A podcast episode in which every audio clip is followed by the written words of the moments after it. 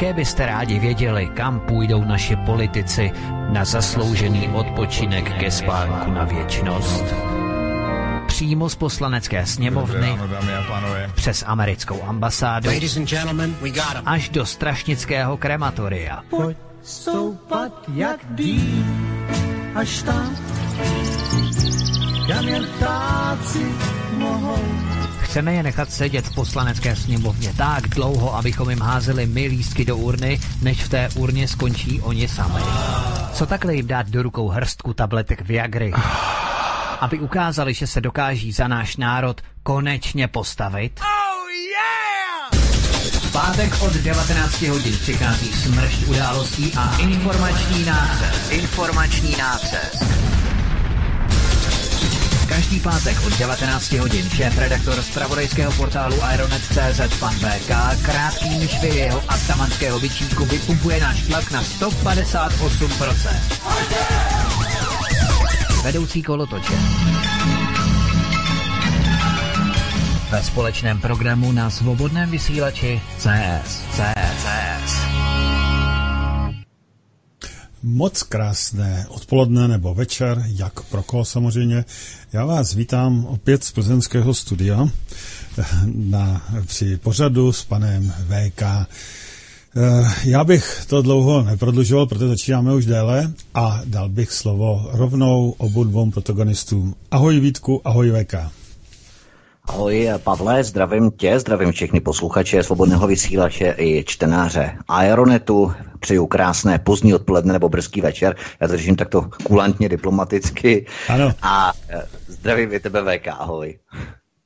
No, ahoj Vítku, ahoj Pavle, já všechny zdravím, všechny posluchače a čtenáře, e, samozřejmě u vysílání a e, nebudeme to zdržovat. I když jsme teda dneska byli přesně, tak jsme řešili nějaké interní záležitosti, ale hned se pustíme do aktuálních témat. Takže vám přeji krásný pěkný večer a dávám hned slovo Vítkovi.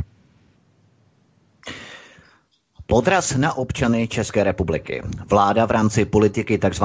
kreténismu chystá na podzim tohoto roku zákon o uhlíkové dani pro majitele uhelných a a plynových kotlů, které si před lety pořídili za evropské dotace v rámci ekologické výměny za úspornější a k přírodě se šetrnější kotle. Pokud máte rodinný domek, zaplatíte při nákupu briket, uhlí nebo koksu daň ve výši skoro 5 tisíc korun.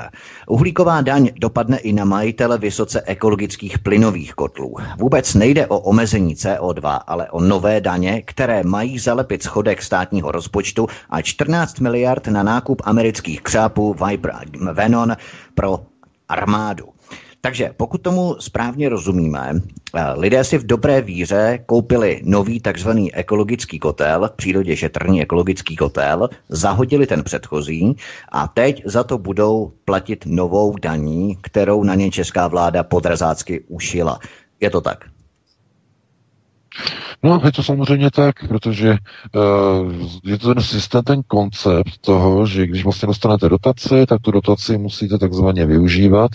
To znamená, je tam nějaká ta vázanost, no a uh, to znamená, že chodí kontroly, jestli to využíváte a kdyby náhodou ten kotel jste si dali pryč, no tak přijde pokuta a dotaci musíte vrátit.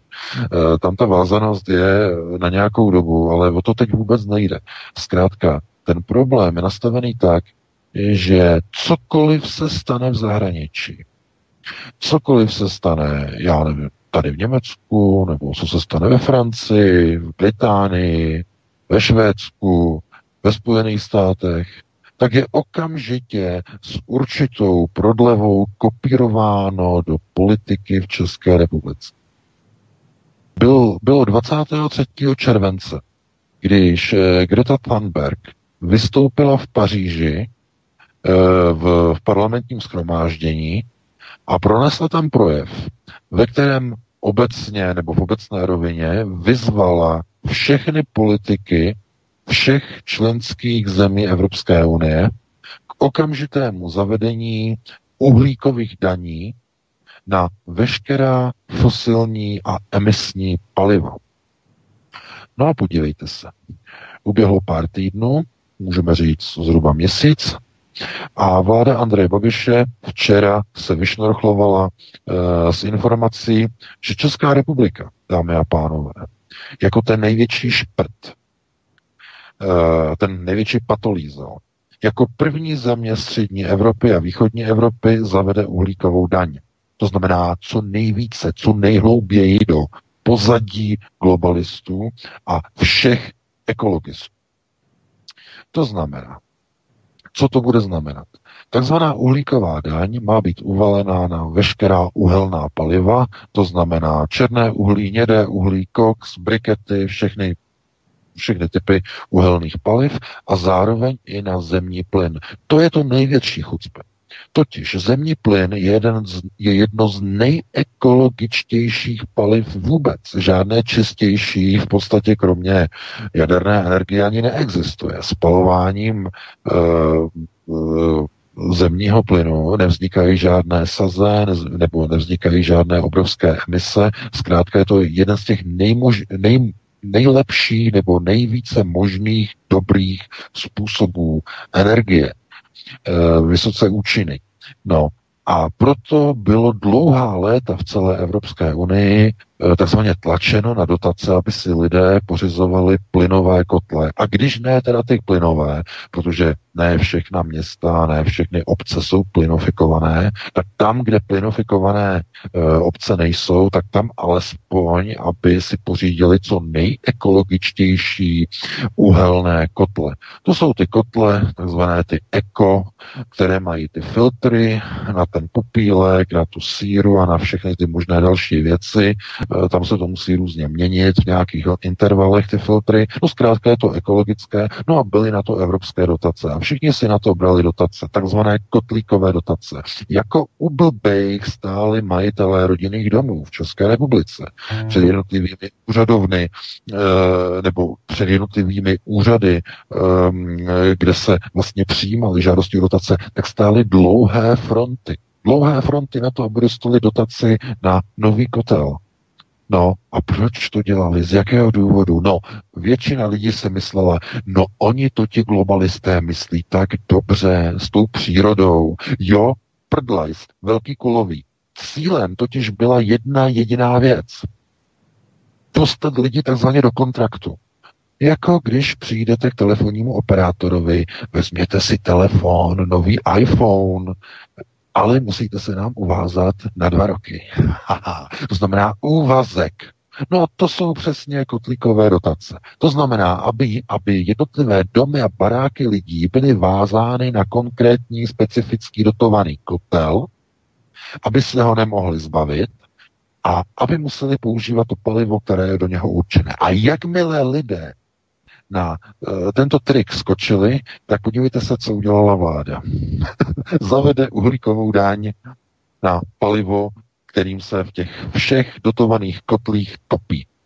To znamená, jak na uhlí, tak i na ten ekologický zemní plyn. To je něco neuvěřitelného. Do tohleto, kdyby se stalo někde v jiné zemi, no tak ten politik by skončil. To by byl podraz na voliče. Jenže v Česku je možné všecko. Česko je specifická země. Češi si nechají na zádech dříví štípat.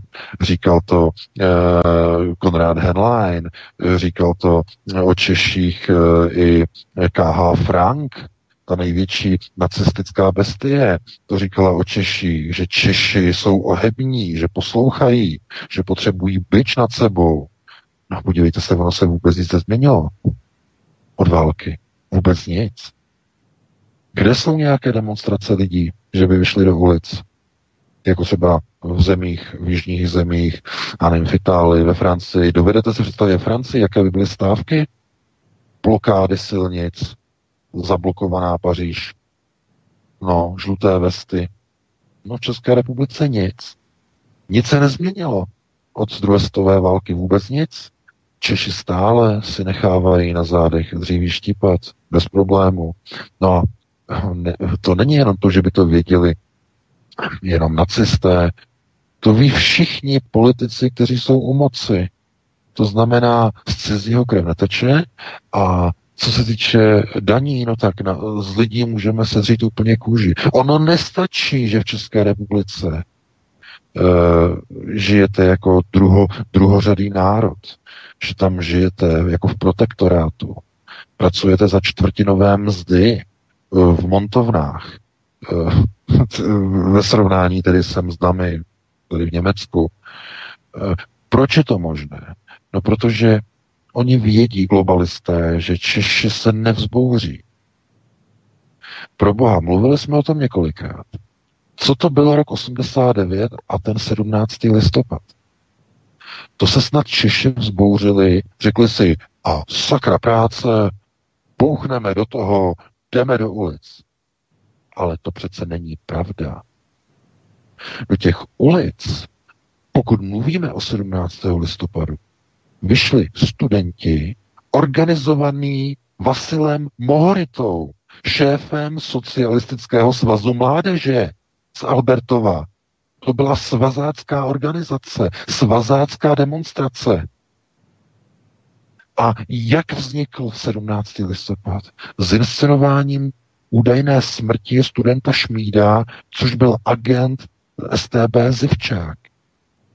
Češi si neudělali žádnou revoluci pro Boha. Tu jim udělali STBáci ve spojení se socialistickým svazem mládeže Vasila Mohority. Češi nic si neudělali, nic nezměnili. No, tohle to, jako já neustále vysvětluju tady v Německu kolegům, protože často mluvíme o politice z, z různých okruhů a oni, no ale vy jste měli Václava Havla takový statečný, no a oni to nechápou. To nebyli Češi, kteří vyšli 17. listopadu. Nikdo ani nikdo neuvažoval, že někdo půjde do nějakého uh, průvodu někde. No to bylo ve chvíli, kdy vyzvala k účasti k demonstraci uh, tehdejší Zelenkova československá televize. A, no a kdo kontroloval československou televizi? Povstalci, národovci, revolucionáři se samopalama, ne. STBáci nařídili tehdejší ČST podpořit takzvanou v ovazovkách studentskou kauzu, studentskou věc. A tak byla nastartovaná ona sametová revoluce. To znamená, že 17. listopad je dnem ostudy. Národní ostudy. Čech, Češi byli jako ovečky přesunuty z jednoho kotce do druhého za dozoru bačů. Takhle obrazně řečeno. Nejenom Češi, ale i Slováci samozřejmě, byl společný stát tehdy. Takže takto. No a uběhlo 30 let. No a lidi si pořídí kotlíkové dotace, pořídí si kotle, no a když je všichni mají, tak stát jim zdaní veškeré palivo a podle odhadu stát na tom vydělá, vyvaří, když se zadaří takzvaně, tak v těch prognózách, jak bylo uvedeno na iDnes.cz v tom článku, tak eh, podle prognóz až 17 miliard ročně. To znamená, že kdyby ti lidé nebyli takto zmanipulováni, tak by nikdy si žádné kotlíkové dotace nepořizovali, žádné závazky by ne, nevytvářeli, nechali by si své staré původní topení a e, bylo by to takzvaně v cajku. No, jenže chápete, e, vždycky to, co je zadarmo, tak smrdí, dámy a pánové. No, vždycky v, v tom prostě zkrátka něco je. To si vezměte jako e, proč máte operační systémy Android zadarmo. No protože u vás sbírají data a informace. Vy jim platíte vlastním soukromím, vlastními daty, vlastními obrázky, vlastním hlasem, vlastními texty. E, všechno je přenášeno na servery Google, Google a e, ten zpracovává ta data k lepšímu servování reklamy, to jednak, ale za druhé k prodeji svým mediálním partnerům, aby vám lépe mohli targetovat a na vás cílit reklamu. To znamená, všechno o vás prodávají.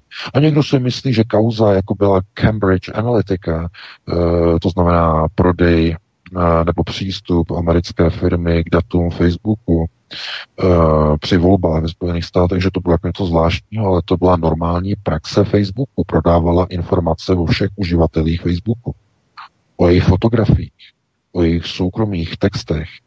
To všechno měla Cambridge Analytica přístup k tomu. To znamená, kdo si co soukromně píše. To znamená, platíte svým vlastním soukromím za to, co je zdarma v dnešní době. No, takže to samé platí o těch kotlích. To znamená, to nebylo zdarma. To bude tvrdě vyplacené uhlíkovou daní. No a nikdo proti tomu neprotestuje, protože lidé zkrátka nechávají na sobě dříví štípat. Jinde by to takhle nebylo akceptováno. Takže já nepočítám s tím, že lidé vyjdou do ulic, to vůbec ne. Na to musíme zapomenout, neexistuje. Takže musíme zahájit jiné procesy.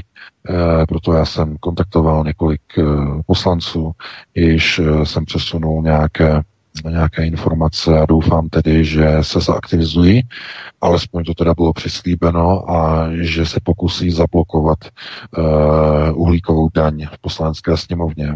Uvidíme, jestli se, poda- jestli se podaří. Každopádně moc velké naděje tomu nedávám, protože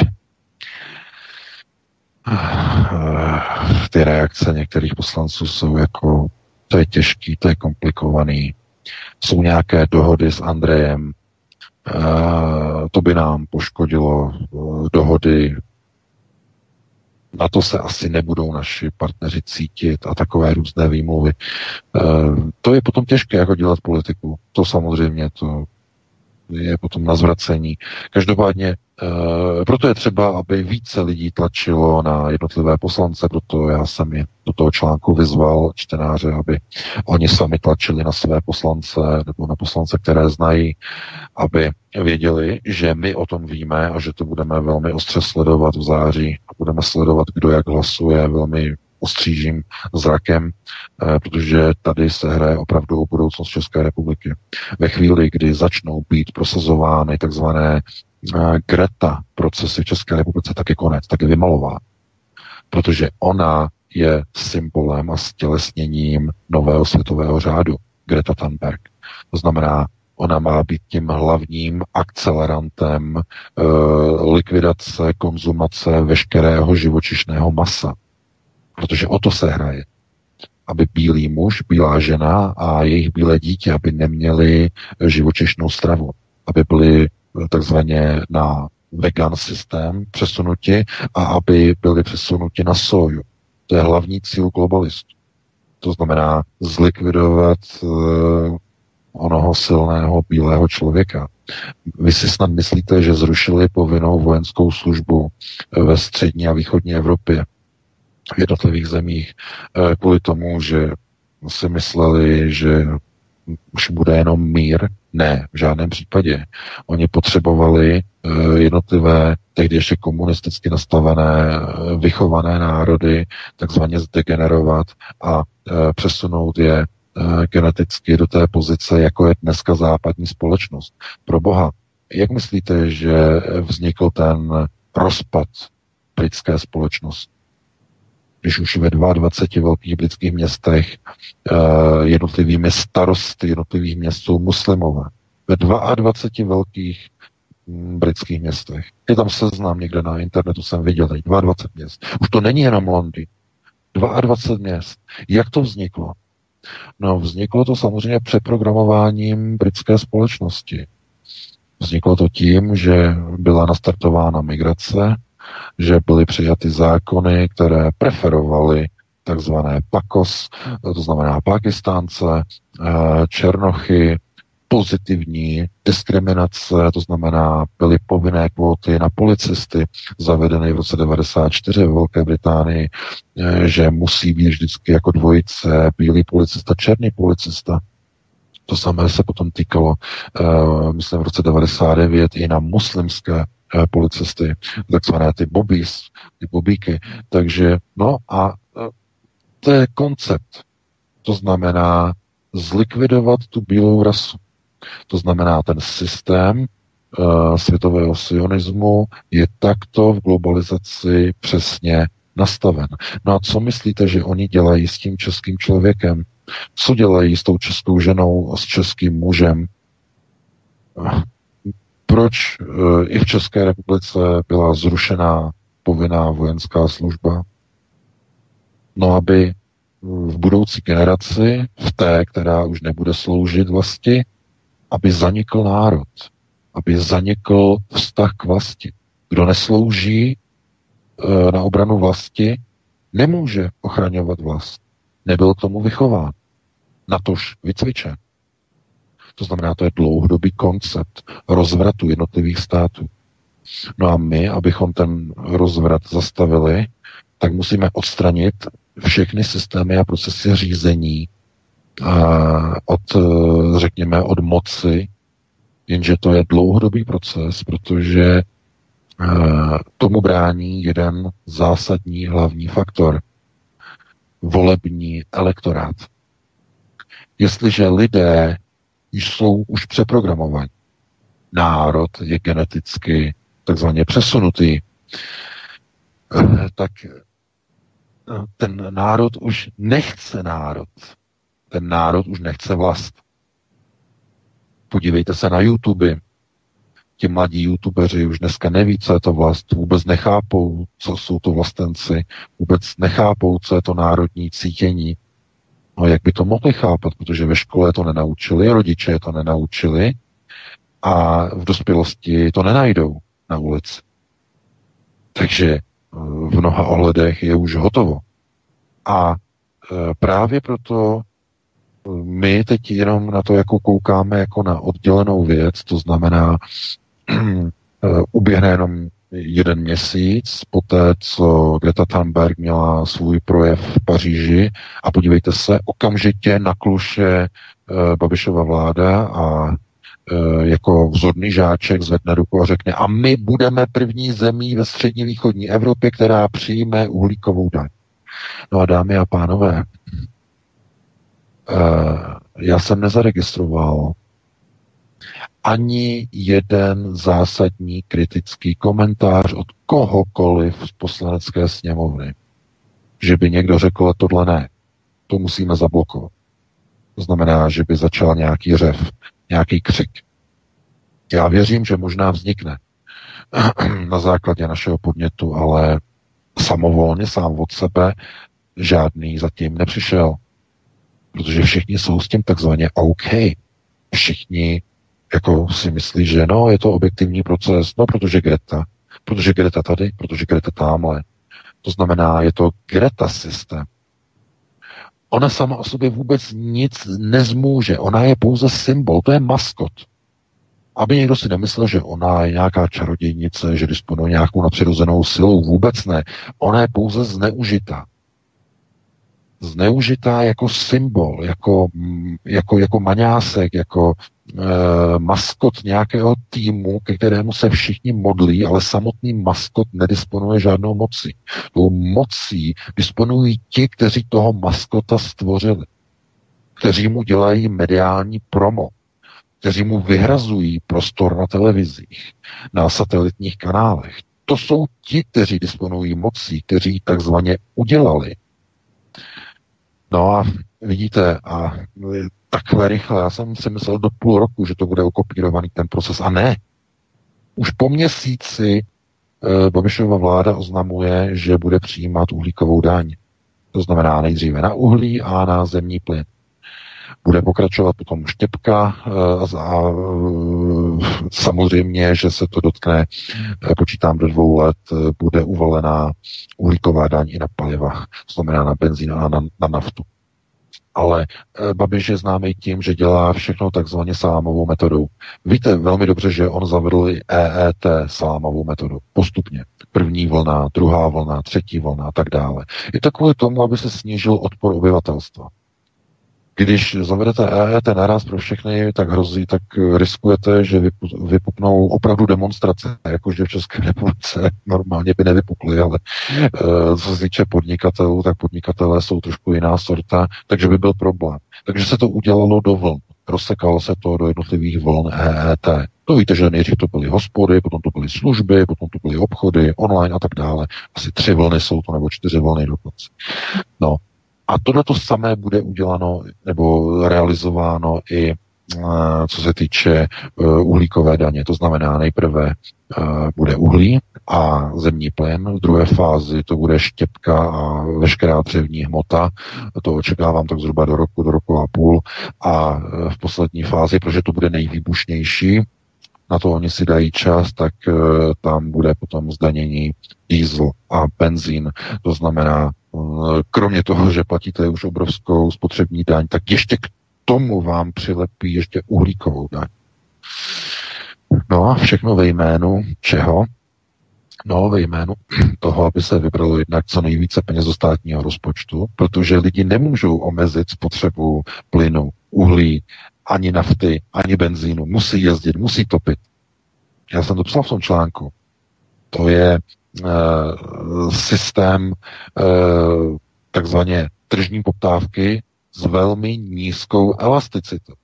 To znamená, i když zvedáte cenu, tak eh, poptávka po daném zboží neklesá ve společnosti. Protože elasticita je nízká na trhu. A to je z toho důvodu, že lidé to zboží potřebují. Ne, že ho chtějí, ale potřebují ho ke svému životu, ke své dopravě, ke svému fungování. To znamená, eh, nestane se, že po zavedení uhlíkové daně takzvaně dojde k očištění planety, že lidé vel, velmi radikálně sníží spotřebu zemního plynu, že přestanou topit v zimě. Takový chucpé, pro boha, lidi se probuďte, teď z vás dělají debily, doslova debily s dlouhým nosem, s velkýma ušima. A, e, nasadí vám klobouček na hlavu, a bouchají vám pěstí do nosu, až vám teče krev a dělají z vás debila, debil, debil, debil. To jsou čeští občané v téhle pozici. Co pak někdo si fakt myslí, že když se zavede nějaká daň na, nízkoelasti, na nízkoelastické e, zboží jakéhokoliv typu, to znamená voda, musíte mít vodu, elektřina, musíte mít elektřinu, paliva, plyn, musíte uh, mít čím topit. To znamená, bez ohledu na výšku ceny, musíte to mít. Tak co pak někdo si myslí, že když se za to zavede daň, že se to přestane používat? A tím se zlepší atmosféra a sníží se emise CO2? Nesníží. Jediné, co se stane, je, že lidé schudnou že stát vytáhne každému občanovi z kapsy více peněz. A to je nosaté chucpe. To je židovský systém řízení. Je to hra takzvaně na blba, na debila. A e, já jako začínám jako e, pozorovat i u českých politiků, jak se jim obrovským způsobem křiví páteře. Já nevím, jestli jste si toho všimli, ale e, No, když to vlastně teď zaokrouhlíme, tak od roku 2017 od voleb do parlamentu, uh, no, budou to v říjnu vlastně dva roky, můžeme to takhle zaokrouhlit. Tak se podívejte, jak najednou všichni politici jakoby vůbec neprosazují z alternativy, ale louter nic. Ale, ale úplně, ale louter nic. Nic. A e, Babiš nakupuje americké helikoptéry. Komunisti proti tomu reptají, ale nic neudělají. Oni neudělají ten rázný krok a řeknou, e, Andrej, ty to koupíš, nakoupíš a my ti schodíme vládu, když to uděláš. My vyjádříme, my budeme iniciovat nedůvěru vůči té vládě. A opozice se velmi ráda připojí ke svržení vlády, ODSK, Demoblok a tak dále, tak dále. Komunisti disponují tak obrovskou moci a oni ji nevyužijou. Proč? Z jakého důvodu? No, protože jedou v tandemu. Jim to vyhovuje. Mají své benefity ve sněmovně a tak dále, a tak dále. To znamená, ten, svůj, ten svůj power drive nechtějí použít pro dobrou věc, pro správnou věc. Takže pokřivení vlastně různých páteří, já bych řekl. Já neříkám, že všichni ti komunisté, to určitě ne všichni, ale bohužel musíme říct většina. Kdyby to tak nebylo, tak eh, žádné nakupování helikoptér za 14 miliard ve chvíli, kdy je 40 miliardový schodek, by nikdy ani nenastal. Nikdy by neprošlo to, že budou zaváděny nějaké Greta daně a eh, že lidé, kteří v dobré vůli nakoupili a nechali si zadotovat uh, ekologické kotle, že teď budou prostě platit Bůh kolik tisíc ročně ještě navíc za nějakou ekologickou daň. To by nikdy neprošlo. No. Takže chápete. To jsou věci, které jakoby hodně sráží takovou tu důvěru v politiky, ten v politický proces a tak dále, a tak dále. Neustále musíme eh, ty politiky jakoby posunovat a připomínat jim, aby se opravdu zastávali za ty své teze. Já nevěřím tomu, že sakra práce komunističtí voliči, že volili komunistickou stranu v čele s panem Filipem kvůli tomu, nebo za to, nebo proto, aby komunisté se dívali, jak Andrej Babiš nakupuje americké bojové helikoptéry, které nikdy Českou republiku bránit nebudou a budou okamžitě po nákupu nasazeni zase v dalších zahraničních misí amerických šašků a jejich českých podpindosníků. Znovu ty neuvidí vzdušný prostor České republiky. Budou někde zase pryč. Budou někde lauzírovat. No a potom se nemůžou komunisti divit, že když nedělají tu komunistickou politiku, takže přicházejí o voliče. To je naprosto jednoduché. To je jako pozadí na hrnec. Doslova. Já vím, že tam nejsou všichni takoví. Uh, jsou tam uh, někteří politici, kteří chtějí dělat tu správnou politiku pro národ. Ale není jich tam moc a nemají ten většinový hlas, který zkrátka by měl být v každé demokratické straně, protože nemůžete, ani u těch komunistů, nemůžete si něco vymoci, jestliže tam nemáte pro ten názor nebo nápad většinu. No, tím je to dané. Takže, eh, aby někdo prostě neříkal, že jako něco vyčítáme třeba, já nevím, SPD nebo takhle, co jsme říkali, tak protože všichni vědí, jaké jsou problémy, takže to není jenom u SPD problémy, problémy jsou i u komunistů. A já bych rád viděl, že třeba i u těch takzvaně odpadlých poslanců, že tam uvidím prostě nějaké takovéhle kroky, které jsou zásadní, které jsou radikální, které se nebojí. Rád bych taky viděl něco, řekněme, zásadního od um, Václava Klauza mladšího z Trikolory, uh, aby tam také zazněly některé takovéhle věci, nebo podobné, nebo v podobném duchu. Ale zkrátka ve chvíli, kdy je v rozpočtu 40 miliard sekira a na straně druhé a dochází k nakupování vrtulníků za 14 miliard a na straně třetí stát chce ty peníze dostat zpátky skrze takzvaně uhlíkovou dáň od obyčejných lidí. A na čtvrté straně, možná to víte, že ČSSD Eh, zase takzvaně nakupovala eh, v porcování rozpočtu. Jste to možná zaregistrovali.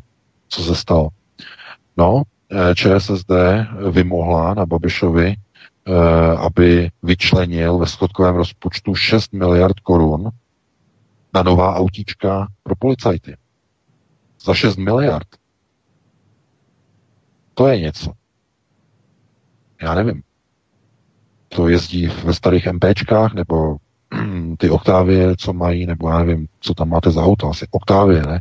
Tak to už nefunguje, nebo to už nejezdí, nebo to, to jako stát má, když má 40 miliardový schodek, tak eh, stát má na to, aby nakupoval za 6 miliard auta pro policii. Co, co to je, co to je? To jsme, jsme u blbej na dvorku, nebo co, co, co to je za politiku? Co to je za hospodářství? Takhle se chová státní manažer? No, já vám řeknu, jak je to. To bylo úplatné, to bylo všimné Hamáčkovi, že protože on je ministrem vnitra, takže on se chtěl zalíbit u policistů, takže jim koupil nebo koupí za 6 miliard auta. Ale to bylo úplatné za to, že takzvaně Hamáček cukne s Michalem Šmardou. Že to takzvaně překousne.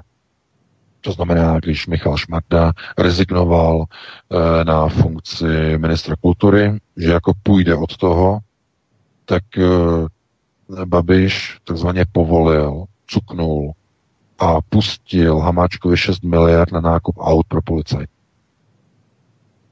No, teď se o tom vedou v kulárech eh, v poslanecké sněmovně vtipy, jak Babiš nakoupil za 6 eh, miliard eh, prostě Hamáčkovo svědomí. No. no a takhle si tam prostě žijete v České republice. Takhle kulatě, jak říkají velcí chlapci. No, to je realita.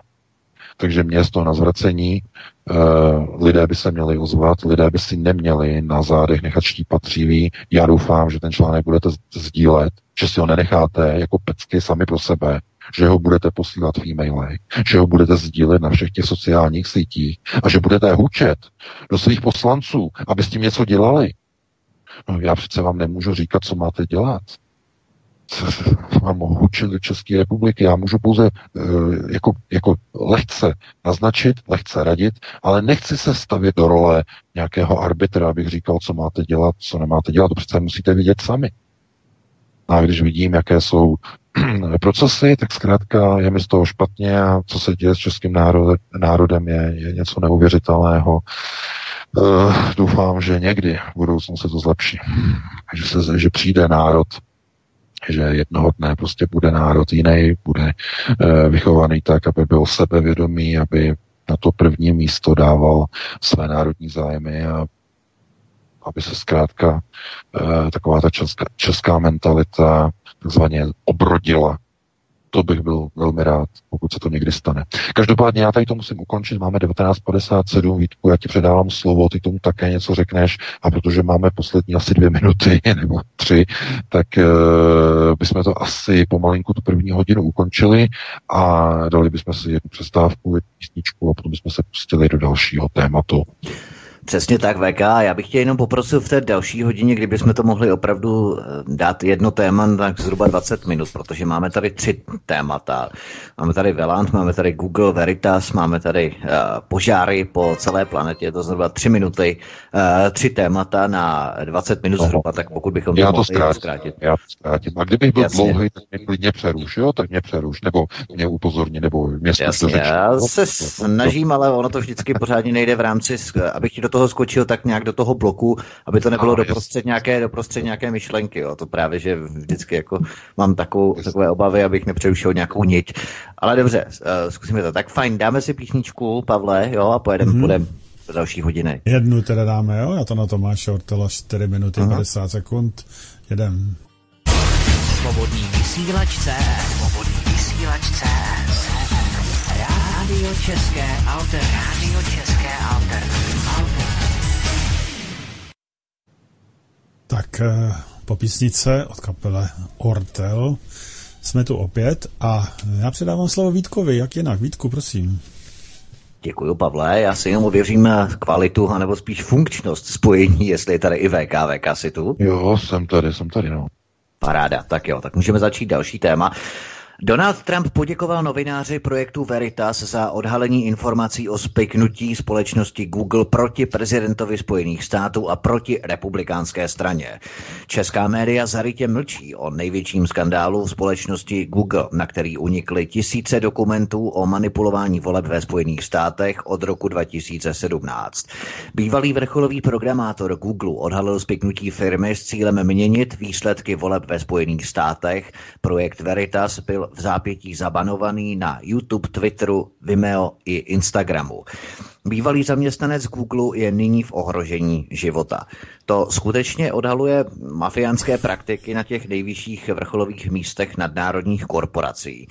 Zkusme si VK vysvětlit, o jaký se jednalo projekt v rámci projektu Veritas a co konkrétně vynesl o onen vrcholový programátor Google na veřejnost.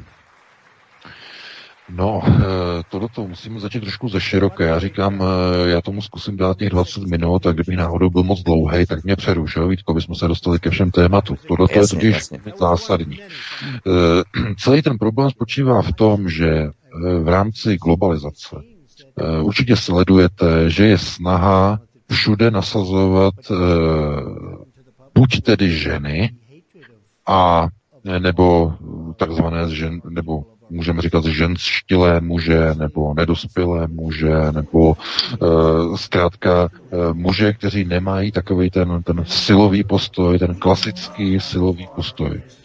Uh, Tohle je typický... Ano.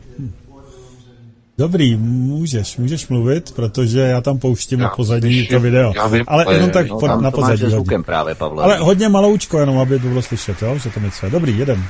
No. Já jsem to slyšel hodně jako nahlas, já to zasílat. Takže Dobře. asi no, no, no, no, no. říkal, kdo by to tam... jsme u ženštilých mužů. Ano, co se týče, co se týče vlastně uh, celého tohoto problému, tak uh, mluvíme o tom několikrát. To znamená, v rámci globalizace probíhají procesy, které mají bílou rasu zdegenerovat. Uh, O té degeneraci mluvíme několikrát, já jsem o tom napsal i tu první knihu, nebo část té první knihy, kde jsou souvislosti vysvětlené. A e, ten proces, který je jakoby implementován do sociálních sítí e, s velkou intenzitou, především od roku 2016, tak je proces, kterému se říká e, takzvaný bílý progresivismus. To znamená bílá pokrokovost. A to je fenomén, já to nazývám fenoménem, protože proto není nějaké konkrétní jako, nebo jako bližší vysvětlení, kdy bílí lidé, ovšem židovského původu, židovské ženy, židovští muži, lidé napojení eh, buď tedy na kaganát, nebo eh, na chasidy, to znamená chazariát nebo na chasidy, eh, zkrátka prosazují eh, jakoby něco neuvěřitelného a to je import etnik do životního prostoru naprosto tradičně bílých komunit. To znamená Londýn. To znamená západní velká města, Paříž. To znamenají americká města. Zkrátka tenhle ten proces je indukovaný bílými ženami a bílými muži, kteří mají židovský původ buď přímý nebo nepřímý, to znamená buď etnický, a nebo e, takzvaně chazarský. A to je právě koncept takzvané satanovy synagogy, o kterém se velmi často hovoří. Je to věc, o které je těžké hovořit eh, v nějakých bližších souvislostech, protože bychom zacházeli do strašných extrémů na které by ani lidé někteří neměli vůbec ani žaludek, takže to nemůžeme takhle veřejně tady probírat. Ale zkrátka čelíme jako civilizace, jako bílá civilizace, můžete říkat klidně jako křesťanská, aniž jste věřící, ale civilizace vycházející z křesťanských tradic, čelíme genocidě. Genocidě, která je řízená, uh, mohli bychom říkat bílou rasou, ale musíme říkat lidmi, Eh, řekněme, z těch dvou hlavních skupin, to znamená z chazariátu a z chasického systému řízení. Z jakého důvodu, to jsme mluvili několikrát. To znamená, oni usilují obě dvě skupiny o světovou vládu. Ale co je důležité v kauze Google? Google je globalistická firma, která je korporací. A budoucí uspořádání světa podle nového světového řádu má mít charakter korporativismu. Veškerou moc budou držet korporace. A jaké korporace? Globální. Proto, co probíhá v Google, je proces korporátního procesu ustanovování světové vlády a dominance společnosti Google v, e, s cílem uchopení veškeré informační vlády nad internet. No a proč tenhle ten proces řídí žena Jen Genai, což je, ona je původem e, židovka, její otec je, pochází z Izraele, ona má tedy židovský původ. A proč ona e, jako je šéfkou vývoje, je šéfkou inovací Google a proč ona říká na tom zachyceném videu, takové věci, že oni nesmí dovolit, eh, jako Google už nesmí dovolit, aby byl Donald Trump po, po druhé zvolen v roce 2020, proč je třeba eh, pomě- jako změnit a řekněme upravovat vyhledávací algoritmus Google, aby nehledal přesné a nevracel přesné výsledky hledání, ale žádoucí výsledky hledání. A proto v tom článku na Aeronetu vidíte příklady ty nejvýbušnější příklady toho, jak eh, ten program, který se nazývá uh, Machine Learning Fairness, tak ta férovost v čem vlastně spočí, spočívá. To znamená, vy třeba hledáte něco o muži, co muži mohou, a ve skutečnosti vám v náhledu ten Google na man can vám, že man can have babies, uh, man cancer, Man can get pregnant. Man can wear shoes. Man can have babies now. Man candles. Man can't have babies. Man can't pick up chair. Man can think about nothing.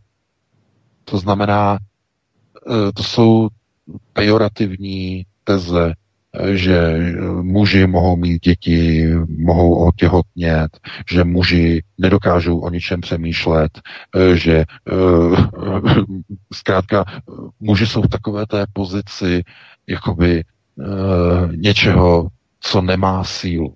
A naproti tomu eh, jsou příklady, že co mohou ženy, takže hm, ženy mohou létat, Eh, ženy mohou, mohou dělat cokoliv, eh, ženy to mohou dokázat, eh, ženy mohou hlasovat, nebo jako u voleb hlasovat, že ženské kandidátky, no a jediné, co tam je jako negativní, takže ženy nemohou mít všechno. To jsou jenom jako příklady z toho Google.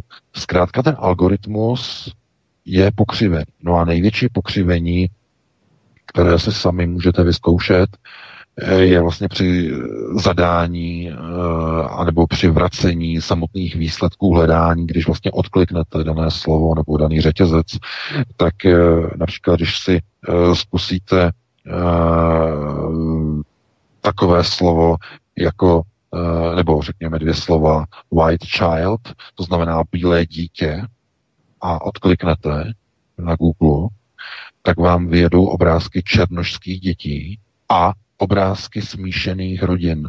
Bílá žena, černý muž a mulatské dítě. To je to, co vám vyjede na Google. To znamená, vy byste očekávali, že když dáte heslo v angličtině bílé dítě, tak že vám Google vrátí korektní výsledek hledání, znamená nějaké bílé děti a hotovo. No big deal, jak se říká. Ale ne. Google vám nevrátí přesný výsledek, ale žádoucí výsledek. Přesně jak uh, uvádím v tom rozhovoru uh, Jen Genai, že takhle oni upravují hledací algoritmus, aby odpovídal hodnotám společnosti Google. To je manipulace uh, nejenom s veřejným míněním, ale i s podvědomím lidí. To znamená, tohleto, když vám Eh, vrací vyhledávač, tak to znamená, že ta společnost eh, dělá daleko horší věci. To znamená, že vám podsunuje informace, eh, které jsou v podstatě buď irrelevantní, anebo naopak jsou předprogramované tak, aby upravovali váš názor. Jinými slovy, Donald Trump na tom videu poděkoval novináři projektu Veritas za to, že odhalil tyhle ty praktiky v Google a společnost eh, Google zkrátka e, zareagovala způsobem, jak zareagovala, protože těch úniků bylo daleko více, informačních úniků z Google. A ta největší kauza se týká jejich bývalého programátora e, Zacharyho e, Forhise, který dal výpověď v červnu tohoto roku a vynesl informace o programech cenzury z Google, o programu Eh, v podstatě eh, posunování jiných výsledků, než co hledá uživatel. A eh, v podstatě on je tím hlavním informač, informačním zdrojem projektu Veritas. To, že on vyšel na veřejnost, je kvůli tomu, že Google ho vypátral a kdyby on nešel na veřejnost, tak měl strach o život, že ho Google nechá odstranit. Google dokonce na něho poslal policii, aby u něj provedli takzvaný wellness check, Eh, což je ve Spojených státech kontrola duševního zdraví, To znamená, jestli člověk netrpí eh, schizofrénii, nějakou psychózou, jestli není nebezpečný svému okolí, a pokud policie by něco zjistila, tak ho můžou zadržet a odvést do ústavu pro duševně nemocné. Mm-hmm.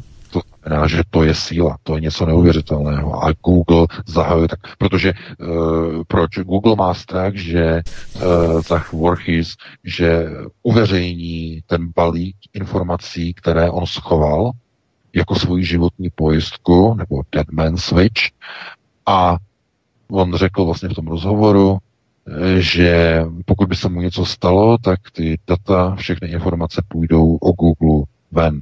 To znamená, jemu teď v téhle chvíli jde o život. No ale, dámy a pánové, pokud nejste slepí a pokud uh, sledujete internet, tak přece musíte, takhle, ne třeba český, třeba český internet ne, ale ten, řekněme, anglofoní, nebo na YouTube, chodíte na YouTube, tam určitě vidíte videa různá, takzvané, máte uh, nabídkách různé nabídky, co jako na co se můžete dívat a určitě jste tam viděli a zaregistrovali takové věci nebo taková označení, jako je SJV, s dvojité v Social Justice Warriors. Určitě jste tam viděli uh, taková označení jako uh, takzvaně woke movies, to znamená probuzené filmy, woke games, probuzené hry. No, ono se říká, nebo to je to heslo, uh, jejich heslo, že uh, de facto get woke, go broke. Znamená, buď se probudíš, to znamená probuď se a zkrachuj. Úplně. To je vlastně ten model nebo postup toho modelu, kdy filmové společnosti podle systému Get Woke, Go Broke likvidují filmovou tvorbu. Likvidují Jamesa Bonda 007 tím, že tam nasunují ženu. Ano, likvidují filmy Marvelu, že tam nasunují ženu. Likvidují uh, neuvěřitelné filmové skvosty, Eh, které likvidují nasunováním feministických tezí. To znamená žen do hlavních rolí. Ženy, ženy, ženy, ženy, všude jsou ženy. A když tam nejsou ženy, tak jsou tam ve společnosti z ženštilých mužů, mm-hmm. takzvaných šampónů. To znamená, co to pro Boha je. Tyhle, tyhle, tyhle lidé, kteří jsou takzvaně genderově uh, neutrální, gender neutral, anebo jsou dokonce i jinak definovaný, tak představují ve společnosti jenom zlomek populace. To není, to nejsou 4%, jako je 4% prý gayů. To je mnohem menší, to, je, to jsou promile. Lidi, kteří mají problém s pohlavní identitou, že by nevěděli, jestli jsou žena nebo jsou muž, nebo to mají tak nějak jako dvojitě, nebo takhle, tak to jsou většinou psychologické poruchy, které jsou do značné míry somatic, jako somatického uh, původu, to znamená nějaká hormonální léčba, nějaká psychofarmaka a tak dále, tak dále. Tohle to by se mohlo řešit, ale oni jsou dáváni na vrchol populačního žebříčku nebo sociálního žebříčku jako ti, kteří určují uh, lifestyle. Mm-hmm. To je ten problém. Jak je to možné pro Boha? Od kdy degeneráti, a teď jako to není myšleno nějak špatně, ale člověk, který se narodí třeba, nevím, eh, s neurčitým pohlavím, tak je do značné míry je postižen. A to není myšleno nějak zlá, zkrátka ta degenerace třeba genetického vývoje tam je. A to není myšleno nějak zle. Ale zkrátka tito lidé přece nemůžou být na špici lifestyleového žebříčku. Jak je možné, že oni rozhodují o tom, jaké budou nová, nebo jaká budou nová obsazení velkých hollywoodských filmů? Místo mužů tam budou ženy. Místo uh, těch bojovníků tam budou nějaké uh, zženštělé postavy, sice třeba muži, ale tak různě s ulíznutýma vlasama, jako šamponci. Chápete? Eh, kdo to určuje? jaké hodnoty to vysílá. No a tohleto je systém takzvané globální genocidy bílé společnosti. A proč zrovna Hollywood? No protože to je svatý informační grál bílé civilizace. Ten určuje měřítka, určuje hodnoty západní společnosti Hollywood na mediální prioritě řízení. Proto oni ji degenerují. To je, jsme znova u procesu řízení. To samé dělají ve školství. Tito lidé. To znamená, oni tam přijdou. Viděli jste určitě všichni, kdo posloucháte Aeronet nebo eh, ne, čtete Aeronet a posloucháte naše pořady, ta videa ze Spojených států a z Velké Británie, jak takzvaná drag queen, to znamená muž, který je převlečený za ženu, jak tam tančí před dětmi základní školy. To znamená eh, transvestita. To jsou ta videa. Já jsem o tom Arči ani nepsal články, protože to je tak to je na zvracení úplně. Jenom jeden článek jsem udělal o uh, takzvaných drag queens. Um, no vidíte, a to je zase první priorita, znamená pro proces degenerace na první prioritě. Takže na mediální a na první prioritě. No a na jaké? No proces degenerace na šesté prioritě, válečné. Jednotlivé státy jsou zbavovány svých armád, povinné vojenské služby, zbraní, e, ruší se kasárny, stát se nedokáže chránit a bránit. Takže degenerace a rozklad na šesté prioritě. Pátá priorita, chemicko-biologická. E, ženy jsou neplodné, muži vypadají jako ženy. E, na znečištění vody hormonama, potraviny. To znamená likvidace genomu na páté prioritě. Mm.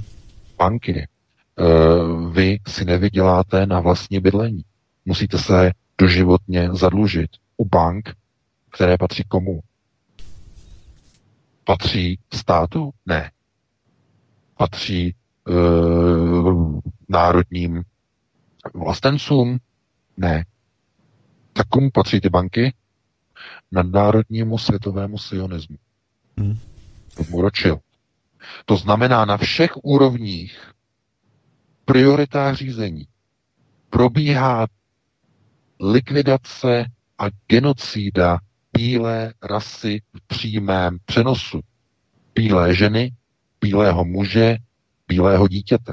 Mm-hmm. Tak, ale já myslím, že to je jasné a myslím, že bychom mohli přijít do dalšího tématu. Ano, přesně tak jsem rád, že jsi, mě, že jsi mě přerušil, protože já bych se zase rozjel. Takže já tady to jenom ukončím. Tak já Mohu taky já něco k tomu?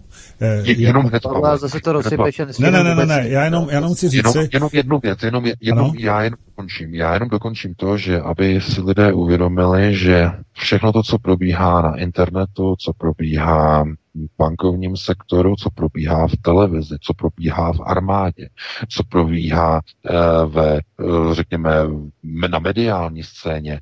To všechno je jeden jediný proces, který má vést ke vzniku takzvané světové vlády, která bude vládou korporativistickou globálních organizací, jako je Google. A to, co dělá Google teď, tak je power grip, uchopení moci a snaha likvidace všech lidí, jako je Zach Voorhees, který by mohl Google v uchopení této globální moci ohrozit.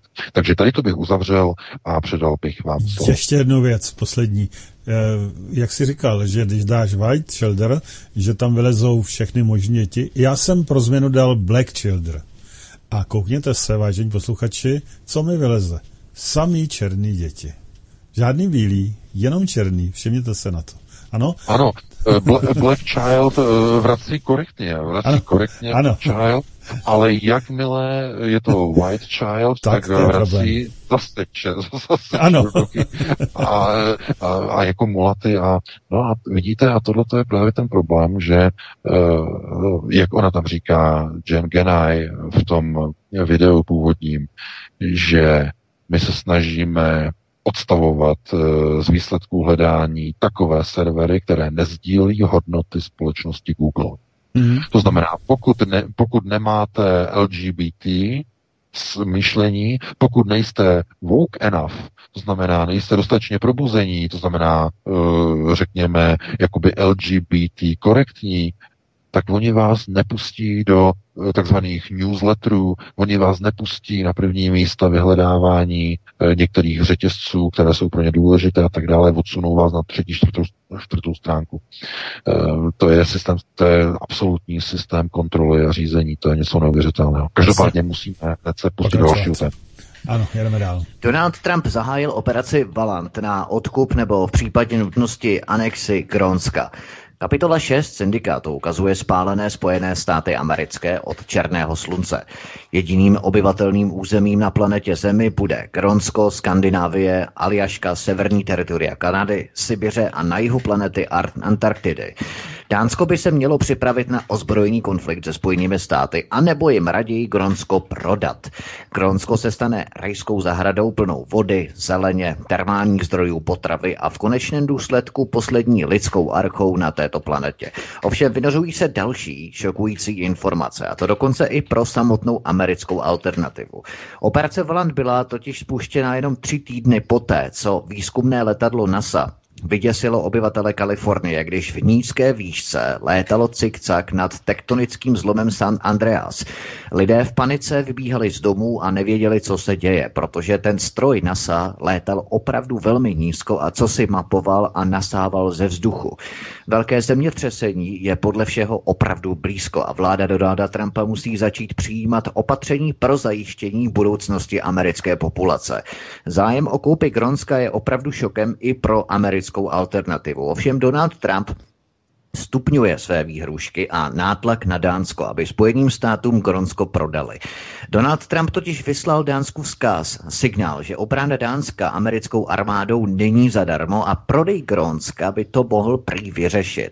V Kodaní z toho nastal poplach a noční zasedání Bezpečnostní rady státu. Donald Trump poletí do Polska jednat o možném přesunu amerických základen z Německa, ale na cestě zpátky se chce zastavit v Dánsku. Kodaň prý dluží Spojeným státům miliardy dolarů za dlouhé dekády své obrany americkou armádou. Sledujeme Trumpovo skutečně rozbíjení na to v přímém přenosu, takže kdybychom měli VK zrekapitulovat chronologicky od začátku, proč najednou vypukl takový obrovský zájem o koupy Grónska Spojenými státy i za cenu otevřeného konfliktu s Dánskem, přesuňme se do Kalifornie nad tektonický zlom St. Andreas a nad to záhadné letadlo NASA, které podél tohoto zlomu, co si monitorovalo, mapovalo. Co pravděpodobně zjistilo? No tak eh, to letadlo nasávalo jednoznačně radon ze vzduchu a xenon. To jsou dva prvky, které se uvolňují vlastně před tím, než dojde k nějaké vulkanické činnosti. Eh, to jsou typické vlastně jakoby snahy o jakési předvídání, nicméně. Eh, tenhle ten stroj se tam nikdy ještě neobjevil. Je to obrovské letadlo DC-8 a proudové, čtyřmotorové, takže dělalo obrovský rámus, obrovský randál a vyděsilo mnoho místních lidí, protože si mysleli, že se jedná o unesené letadlo, eh, které řídí nějaký nezrovna moc zkušený pilot, který s tím lítá sem tam, cik-cak, eh, nemá moc zkušeností a že se snaží s tím letadlem někam takzvaně nabourat. To znamená, byly tam stovky uh, vyplašených telefonátů policii, že zřejmě únos letadla a tak dále, tak dále. NASA vůbec nikoho neinformovala. No a oni ani samozřejmě nemohli. Protože jestliže je zavolána NASA na sledování situace nad uh, zlomem San Andreas, no tak to už je vážné. Znamená to, že Americký národní geologický ústav, eh, tedy agentura geologická, už si neví Eh, se sbíranými daty rady. To znamená, museli povolat eh, specialisty a odborníky z NASA. Pokud se zajímáte trochu o situaci v Kalifornii, tak víte, že tam vypukají velmi často zvláštní podivné požáry úplně jakoby odinot. A znovu, když jsme u Google, eh, tak Google doslova freneticky maže nejenom řetězce, ale i fotografie. Já jsem psal právě ten článek o myslím, že i posluchačka, naše posluchačka, eh, nám občas eh, volá do pořadu, paní Lenka, eh, tak mě už před, myslím, že to byla právě paní Lenka, mě už před několika měsíci, možná před více jak půl rokem upozornila na tu situaci v Kalifornii, kde lidé hlásí zapadla auta v asfaltu. to znamená přijdou a nikde nehořelo. Auto je normálně zaparkované u baráku, vyasfaltovaná silnice, nikde nehořelo, ale auto je zapadlé do asfaltu. Jak je to možné? No a e, tady těch fotografií bylo na Google velmi mnoho, ale já jsem teď vlastně hledal, nenašel jsem vůbec nic. Google všechno odstranil. Úplně všechno. Stejně jako uh, YouTube zabloko, zablokoval uh, můj string minulý týden na celý víkend, že pod mým stringem pan VK nešli najít žádný videa, tak stejně to teď v podstatě dělal Google, nebo udělal to Google uh, vlastně s tím tím, jako že s asfaltem a cars zapadli v silnici a proč? Z, z jakého důvodu on odstraňuje eh, videa, fotografie a tady ty věci, jako, jako že je to nějaký hoax? Ne, dámy a pánové, to není hoax. To je nebezpečná informace, co se děje v Kalifornii. No a co se děje v Kalifornii? No, pod uh, Kalifornii je obrovská sopka, takzvaná kaldéra. A co se snaží věci dělat je, že tvářit se, že se jedná o dvě tektonické desky, pacifickou a americkou, které jakoby na sebe naráží a tím vznikají zemětřesení a tak dále, a tak dále, a že to nemá nic společného se sopečnou činností, ale jedná se o tektonickou činnost. Jenom posuv 10. Ona to není pravda.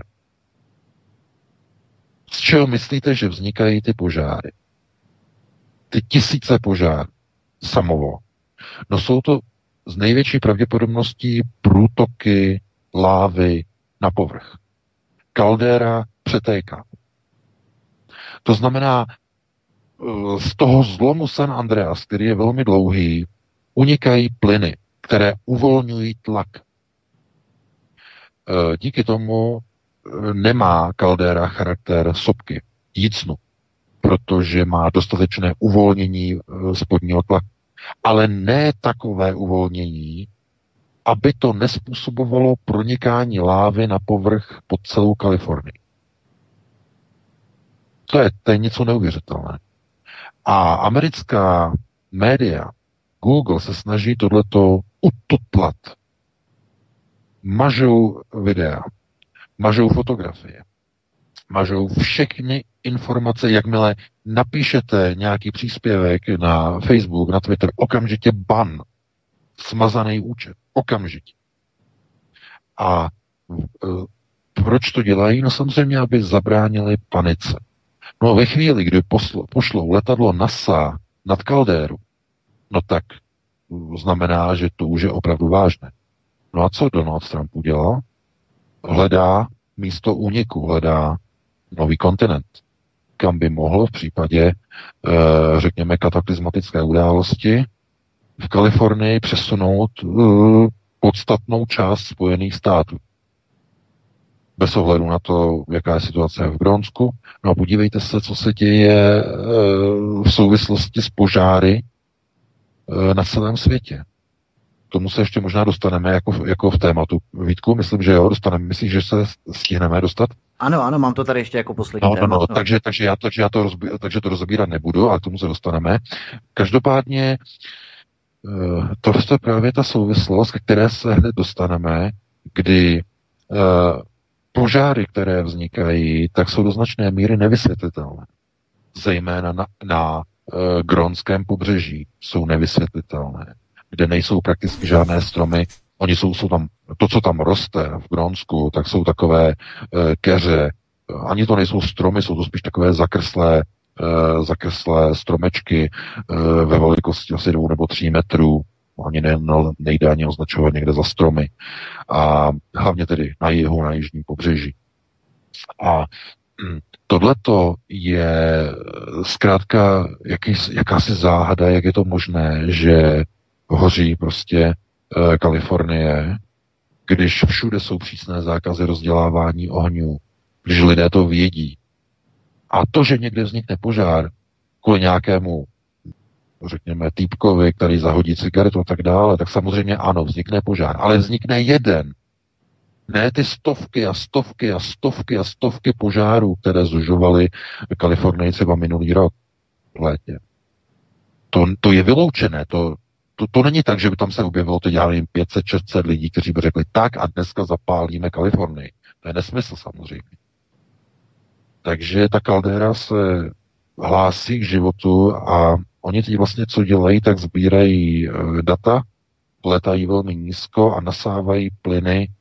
E, oni tam mají vlastně na, na tom trupu té DC-8 mají takové e, sondy na povrchu, nahoře, e, na trupu a nasávají vzduch a analyzují přítomnost e, xenonu, radonu a dalších plynů, které se vlastně e, uvolňují ze e, sopky e, z kaldéry.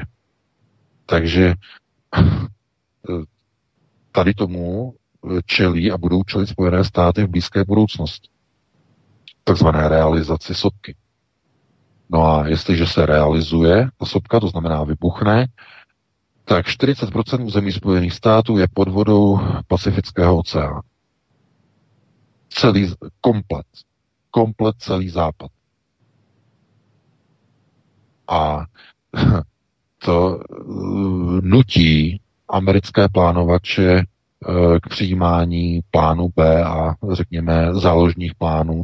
Proto najednou ten zájem o koupi Grónska. A znovu opakuji. Eh, zatím američané jdou takzvaně hm, tou korekt cestou, chtějí to koupit. V okamžiku, kdy začne do tuhýho, američané provedou anexi Grónska. Nebudou se na nikoho dívat provedou anexy, protože budou potřebovat zachránit kolik? 120 milionů lidí ze západního pobřeží. Zhruba. Udělají cokoliv. Jsou světovou velmocí, jadernou velmocí, Dánsko nebude mít nárok. Oni to udělají jako humanitární anexy. Z humanitárních důvodů. Dokonce to udělají tak, že řeknou, je to jenom dočasně. Jako byla okupace 68, tak jenom dočasně. Eh, zkrátka ta dočasnost to takzvaně uklidní, ale de facto to bude na pořád, protože eh, celý západ Spojených států bude pod vodou Pacifiku. No, takže já bych tady to ukončil, předal bych ti slovo Vítku a pustili bychom se hned do dalšího tématu. Pojďme se podívat na další věc, která s náhlým zájmem o koupy Gronska americkou vládou přímo souvisí. Snaží se nás někdo udusit na této planetě.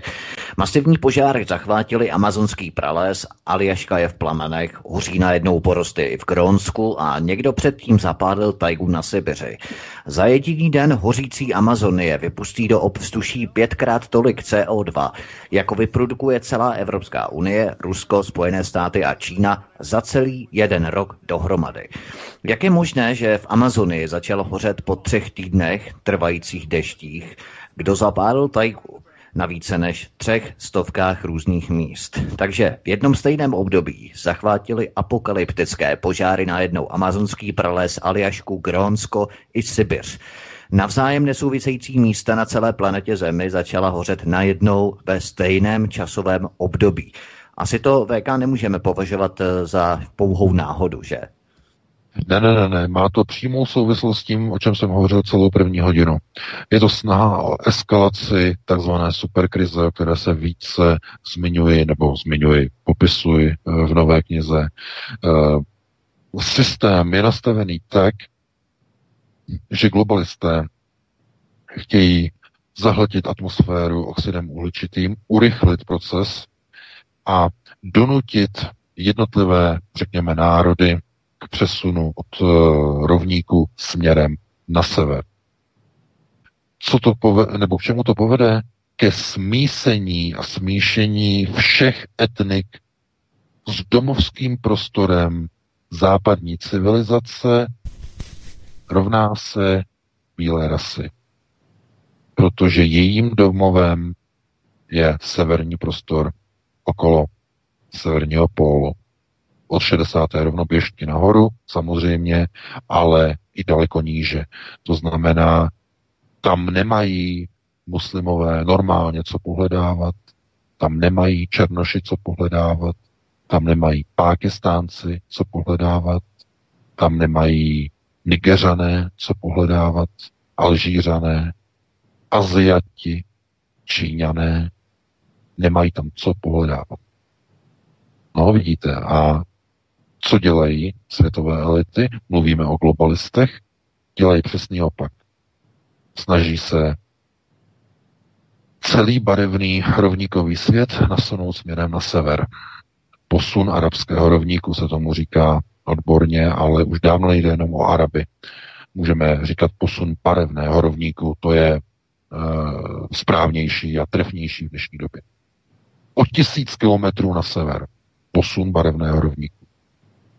E, co to bude znamenat, jasné. Smísení s bílým etnikem, bílé, e, bílá rasa zanikne a vznikne rasa míšenců, mulatu, e, pokles IQ zhruba o 45 bodů v průměru. E, to je vlastně ten koncept, který předpovídá i držitel Nobelovy ceny, který teď přišel nedávno o většinu svých ocenění, protože řekl, že je přímá souvislost mezi uh, rasovým původem, mezi etnikou a uh, inteligencí, inteligenční kvocientem.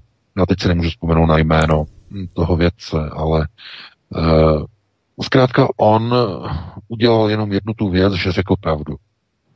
To, co vědí antropologové, co vědí vědci, tak zkrátka to o tom se mlčí, ale on to řekl nahlas. A to je zkrátka realita. Takže Eh, to, že jsou zapalovány lesy, zcela jednoznačně, to není, nevzniká to samovolně, na 300 místech vám samovolně není, se nezapálí tajga pro boha.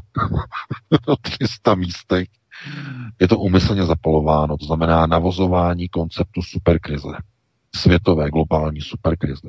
Je to na dlouhé téma, tady na to opravdu nemáme čas, více bude v té knize, tam já velmi důkladně se rozepisuji o jednotlivých aktérech eh, konceptu a plánu této architektury, eh, kdo hraje jaké role, kdo má jakou zodpovědnost za jaké procesy, eh, takzvané, takzvané indukce této superkrize v jednotlivých státech, v jednotlivých oblastech, v jednotlivých regionech.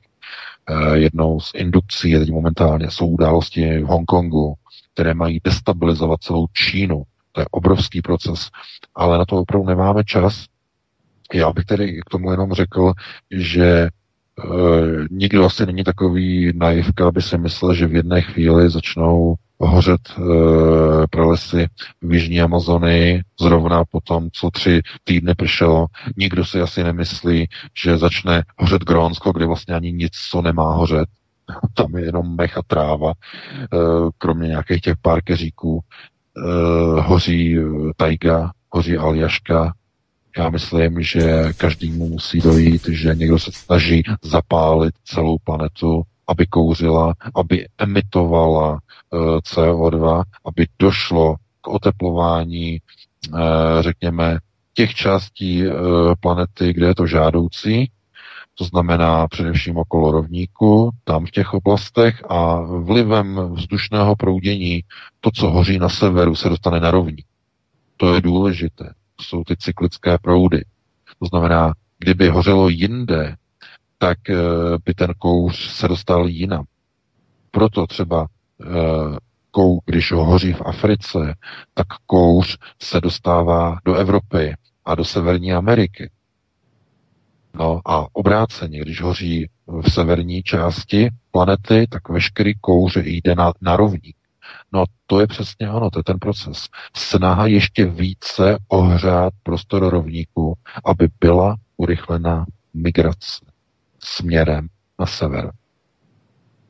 To znamená, e, domy Sion a domy Jehuda zahájili proces likvidace e, bílé rodiny a jenom s hrůzou na to se díváme potom z televize a vidíme ty obrazy a e, vidíme přešité děti a přešité ženy a přešité muže, a, e, kteří jako dělají lifestyle a dávají nám jako nějaké hodnoty a likvidují nám filmový průmysl a filmy a e, nahrazují s jakými si podivnými pokroucenými hodnotami. E,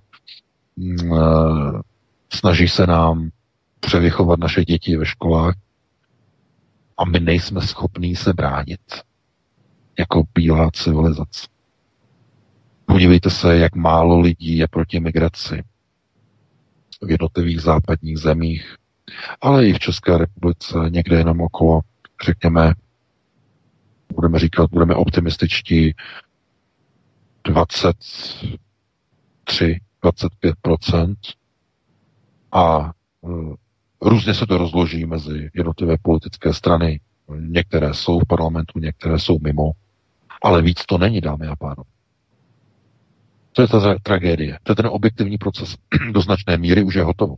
To znamená, společnost už se nechce zachránit. E, my tedy takzvaně děláme už jenom záchranářské práce na alternativě. To znamená, snažíme se to málo zachránit a vybudovat budoucí e, společnost na bázi a na principu něčeho, čemu já říkám reformace.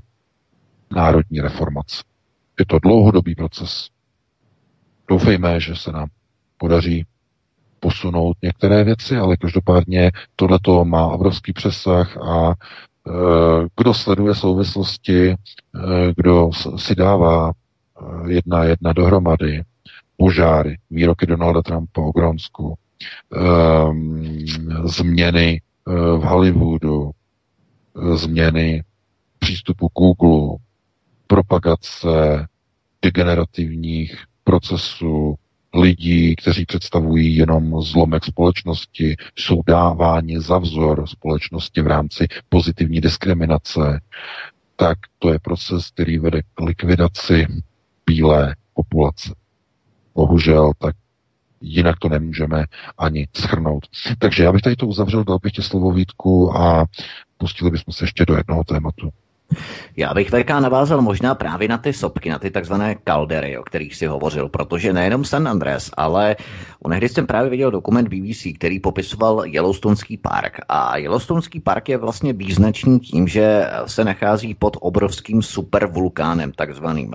To znamená, že se pod ním hromadí neskutečně velké množství magmatu, lávy zhruba 10 až 15 kilometrů pod ním a dochází k takzvaným výdutím, to znamená e, zvedání půdy, zvedání toho obřího masivu, kdy vlastně ta láva tlačí ze spodu vlastně na ten masiv. Dochází také k praskání a vytékání kyselého bahna na ty stezky, které musí být uzavírány, dokonce dochází k ohřevu vody, dokonce na teplotu varu e, v mnohých místech. E, pro turisty velmi nebezpečné, dochází i k několika zraněním. I pár úmrtí tuším, že tam bylo za rok a v podstatě pokud by došlo k něčemu jako výbuchu obřího supervulkánu, tak by došlo k tomu, že vlastně ta láva, která by byla vyvržená do neskutečné výšky, tak by vlastně se dostala do atmosféry a zastínila by slunce, došlo by k ochlazení planety neskutečnému. To je něco podobného jako chemtrails eh, který vlastně simuluje podobný stav na té vybranými městy, kde se nachází uh, hustá, husté zalidnění, aglomerace, velké aglomerace a tak dále. A něco podobného jsme mohli vidět v rámci určité demoverze, bych to nazval, Islandu, kde sopka vlastně způsobila nemožnost eh, letecké přepravy, letecké dopravy na severní polokouli planety Země. Takže něco podobného, pokud by k tomu došlo, tak by v podstatě došlo i k tomu, že nejenom San Andrés, eh, který může mít i tektonickou činnost, i z pozice tedy i sopečné činnosti, ale Yellowstoneský park je velmi opomíjeným a ten eh, vlastně je to takový vroucí kotel, který opravdu nevíme, kdy tam může k něčemu podobnému dojít. Jo. Takže těch supervulkánů je na celé planetě mnoho spousty. Na Novém Zélandu takzvaný eh, ten prstenec, ohnivý prstenec, který je v Pacifiku, eh, ty sopky, které jsou vlastně na okrajích těch tektonických desek jednotlivých a tak dále, pacifické, americké a tak dále. Čili vlastně eh, tohle může mít obrovské důsledky pro celou planetu. No, zcela jednoznačně, ale problém nebo ta největší hrozba vlastně té kalifornské kaldéry spočívá v tom, že eh, pokud by explodovala, tak by došlo k propadnutí eh, pacifické a americké desky o několik kilometrů dolů. To by znamenalo, že Pacifik by zatopil 40% území Spojených států, 22% Kanady a zhruba 14% území Severního Mexika. Tam všude by bylo moře, respektive část Pacifického oceánu. E, při, to je ten pozitivnější odhad. E, protože není jasné, jestli by americká deska se rozlomila, předpokládá, že by se, je předpoklad, že by se rozlomila eh, v prostoru skalistých hor Koloráda. Tam, že by se rozlomila. Ovšem jiná teorie říká, že eh, ta deska je natolik kompaktní, že by se ponořil celý eh, nebo spíš naklonil celý severoamerický kontinent s cel, kompletně s celou Kanadou to by potom došlo k zatopení zhruba 87% celého severoamerického kontinentu. To je ten katastrofální scénář. No a jestliže letají letadla nad Caldérou, jestliže Donald Trump uh, horečně jako, jako blázen trochu, oni, oni nechápou, co to vlastně jako vůbec říká, že chce koupit Grónsko jako úplně jakoby rozhodně a rezolutně. To znamená, že procesy, eh, co se týče té sopky, jsou už zřejmě možná hodně daleko a my o tom vůbec ani nevíme a netušíme o to. Protože Donald Trump eh, může být excentrický, jednoznačně, ale není idiot. On nebude vypouštět nějaké eh, hoaxy a informace eh, a nebude žádat o nákup nějakého území, když bude vědět, že se strapní, že mu to nikdo neprodá a tak dále a tak dále. Ale však tam zazněla jasná informace při rozhovoru na tom letišti v New Jersey, to video jsem tam udělal s těma titulkama, tak on tam říká, že neví, jak se to dostalo ven novinářům, protože ta informace byla důvěrná, ale oni o tom jednali v Bílém domě. No s kým? Donald Trump. No s bezpečnostní radou státu. Se svými bezpečnostními poradci jednal o nákupu Grónska. To znamená, to není tak, že Donald Trump si řekl, hm, co koupím dneska? Koupím Grónsko. To není tak. To znamená, i mainstreamová média dezinterpretují ten příběh který okolo toho je napalený a ten příběh je těsivý. To znamená, že to uniklo poté, co on svolal schůzku Bezpečnostní rady státu.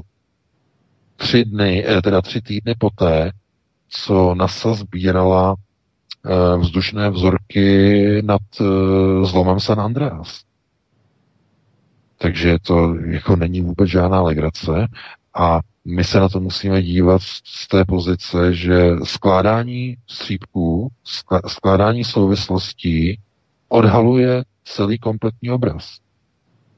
To znamená, že e, lidé, kteří to vidí, tak to vidí a dává jim to jas, jasný obrázek. To znamená, jestliže NASA e, vyděsí lidi, vyděsí obyvatele, za tři týdny Trump chce kupovat Grónsko, najednou hoří Eh, Grónsko, hoří porosty, hoří Aljaška. Proč hoří Aljaška? Ví vůbec někdo, jak ta uh, kaldéra je velká? Jestli se nenachází pod územím celých Spojených států a nezasahuje až pod Aljašku? Až pod uh, Grónsko? Chápete? To je to jsou právě ty pravé otázky.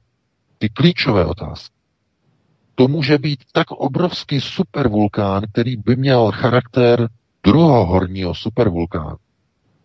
No, asi tím nejznámějším druhohorním uh, supervulkánem, o kterém teda dneska bychom, uh, nebo víme, že existoval, tak uh, to je supervulkán, který vytvořil, nebo ze kterého Eh, vznikla eh, dneska, nebo tomu dneska říkáme, eh, Skandinávie. Kompletně celá Skandinávie. No, to je výsledek obrovského druhohorního supervulkánu. Skandinávie, část Ruska, část severní Evropy a takové to klik-klak, to evropské rozkousání celé Evropy dolů k Itálii, ta bota, tak to, je vše, to jsou všechno pozůstatky druhohorního vulkánu. To znamená, eh, centrum bylo eh, v jižní části eh, Skandinávie a boky vulkánu sahaly k severní Africe. To znamená části toho vulkánu. To znamená obrovský druhohorní supervulkán. No ale to bylo v době, kdy se ještě formovaly, řekněme, tvary povrchu planety, ale jakým způsobem je realizován vlastně tady ten supervulkán pod, pod zlomem San Andreas, to nikdo vlastně netuší. To se jenom odhaduje. To znamená, ze vzduchu berou vzorky a zjišťují, jestli z jaké hloubky zhruba unikají jednotlivé plyny a jak asi velké, nebo jak velká ta kaldéra je. Protože proč? To samé letadlo, ten samý Boeing byl vyfocený i o uh, no, tisíc kilometrů dál, no, tisíc ne, uh, okay, 900 kilometrů bajvoko uh, v Montáně, kde uh, zase sbíral nějaké vzorky. To znamená, to je... Co to znamená? No zřejmě ta kaldera je tak obrovská, že zasahuje z Kalifornie až pod Montánu. No a když zasahuje až pod Montánu, eh, kde je řečeno, že nezasahuje až pod uh, Aljašku? Že nezasahuje pod území celých Spojených států a uh, nekončí to až někde v Grónsku. Kde z ničeho nic, bez důvodu, tam, má, tam máte dokonce fotografii eh, z, z Inquireru britského, eh, jak to vypadá, jak tam hoří Grónsko. Tak tam vidíte, že, že to je bod a z toho stoupá kous. Z jednoho jediného bodu. A potom druhý kous a z druhého bodu. Kdyby tam něco probublávalo. Chápete? Takže uh, může to být kataklizmatická událost z toho může to být velký a proto Donald Trump byl nucen udělat tu vzdánlivou jakoby šílenost, že jde a řekne, my bychom rádi koupili Grónsko. A oni se mu smějí. Oni možná vůbec netuší, čemu se smějí. Protože uh, můžeme si myslet cokoliv, ale američané asi zřejmě něco tuší, něco vědí. A pokud by se realizovala kaldera San Andreas, no tak to by ovlivnilo celou planetu. Komplet. Komplet celou planetu. To znamená, ta erupce byla tak obrovská, že by vrátila civilizaci do doby ledový na příštích 2,5 až 3 tisíce let. Zmrzlá planeta. Komplet. No a to by udělalo čáru před rozpočet hmm, především správcům planety. Hmm, židu. Obrovský problém. No a tím se dostáváme k tomu, proč kandidáti uh, domu Sion i domu Jehuda uh, vedou podstatě projekty ve třech směrech uh, na evakuaci a záchranu, řekněme, toho, co z jejich domínia by mělo zůstat.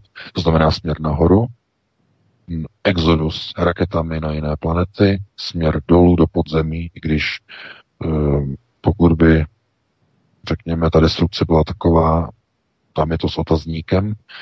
A třetí je singularita, to znamená převedení, přenesení mysli člověka do stroje. To znamená, stroji by už nevadilo, že země je pod ledem, že země eh, je prosycená jedovatými plyny z kaldéry. Eh, Jenže není čas, zřejmě není čas, můžeme teď říkat, není čas. Protože jestliže Trump se takhle, takovýmhle způsobem strapně zesměšnil, což by nikdy neudělal, to znamená, že už není čas, oni nemají čas. To znamená, tlačí na pil, chtějí Gronsko, musí mít Gronsko. E, já bych tohle vůbec nezlehčoval, ta situace může být ještě velmi dramatická, ale máme 2059. Já bych ti vrátil slovo Vítku, ty to tomu ještě něco řekneš a dali bychom si přestávku a ne bychom se pustili do telefonických dotazů. Já možná navážu VK na tu tvou repliku, že není čas a nejenom není čas v rámci záchrany naší planety, ale není čas i v našem vysílání, takže bychom plnule navázali na písničku a potom půjdeme na telefonické dotazy našich posluchačů, takže bych to asi takto ukončil. Dobře, dám jednu písničku, abychom to neprodlužovali, ano? Studio Plzeň. Zavolejte k nám na telefonní číslo 608 12 14 19 nebo nám zavolejte na Skype svcs povlčka vysílání.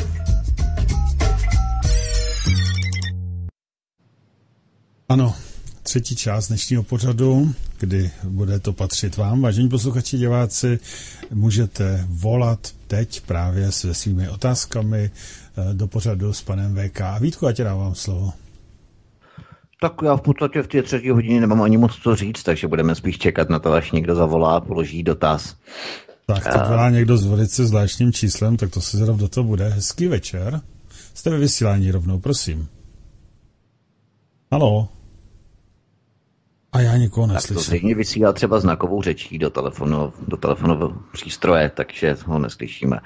Halo, halo. Tak to je zvláštní, opravdu. Zavěsíme, počkáme na další a jenom si ověříme VK seštu, že? Hm? No, jsem, ano, jsem. Jo, super, fajn. Tak nedá se nic dělat, já fakt nic neslyším. Doufám teda, že funguje telefon, ale no, já nic neslyším. Mělo by. Nevadí. Dobrý, takže já ho vypínám, velice zvláštní číslo, možná, že to bylo nějaký, eh, že se jim to popletlo tam od kamarádů, od kluků, kde takový čísla mají oni vždycky. Tak eh, volejte. Začínalo prosím. tu devítkou, Eh, mimochodem. Ne, ale mělo to, mělo to 5-0 na konci, to je docela zajímavý číslo. Aha, aha. Že většinou policajti začínají devítkou, že? A volá, další, volá znova to No. samé číslo, tak to zkusíme teď ještě jednou. Halo, halo? Ne. Tak to teda je fakt ale zvláštní. Halo, halo? Tak, nefunguje to. Tak to asi polož, aby měli šanci další. Hm, tak... No, popravdě Ale, to ale nefunguje. funguje to. Vidíme, že to funguje. Bylo slyšet típnutí No telefonu. právě, no, že to je, takže to je nějaký velice zvláštní. Takže můžete volat další, kdo chcete. Teď zrovna je tu místo. Já bych tu i možná položil nějaký dotaz, ale v tu chvilku už vidím, jak někdo, někdo zavolá a bude to, bude to Ono to tak špatně. většinou bývá, bude hluché místo chvíle, jakmile začneme něco řešit kompaktněji, dlouho uceleněji, tak někdo začne zavolat. Tak teď už Nicméně- volá, teď už volá někdo. Super. Halo, slyšíme se, halo? Ano, slyšíme se? No tak to funguje, tak tam ten s tím číslem zvláštním, ten asi má opravdu nějaký i zvláštní to, tele, ten přístroj. Tak prosím, slyšíme se, jste ve vysílání, můžete mluvit. Eh, zdra- zdravím Vítka, pana VK. Měl bych jeden takový, takový, uh, takový trošku, trošku uh, k těm, těm věcem ohledně ty požáry ty z Kalifornie.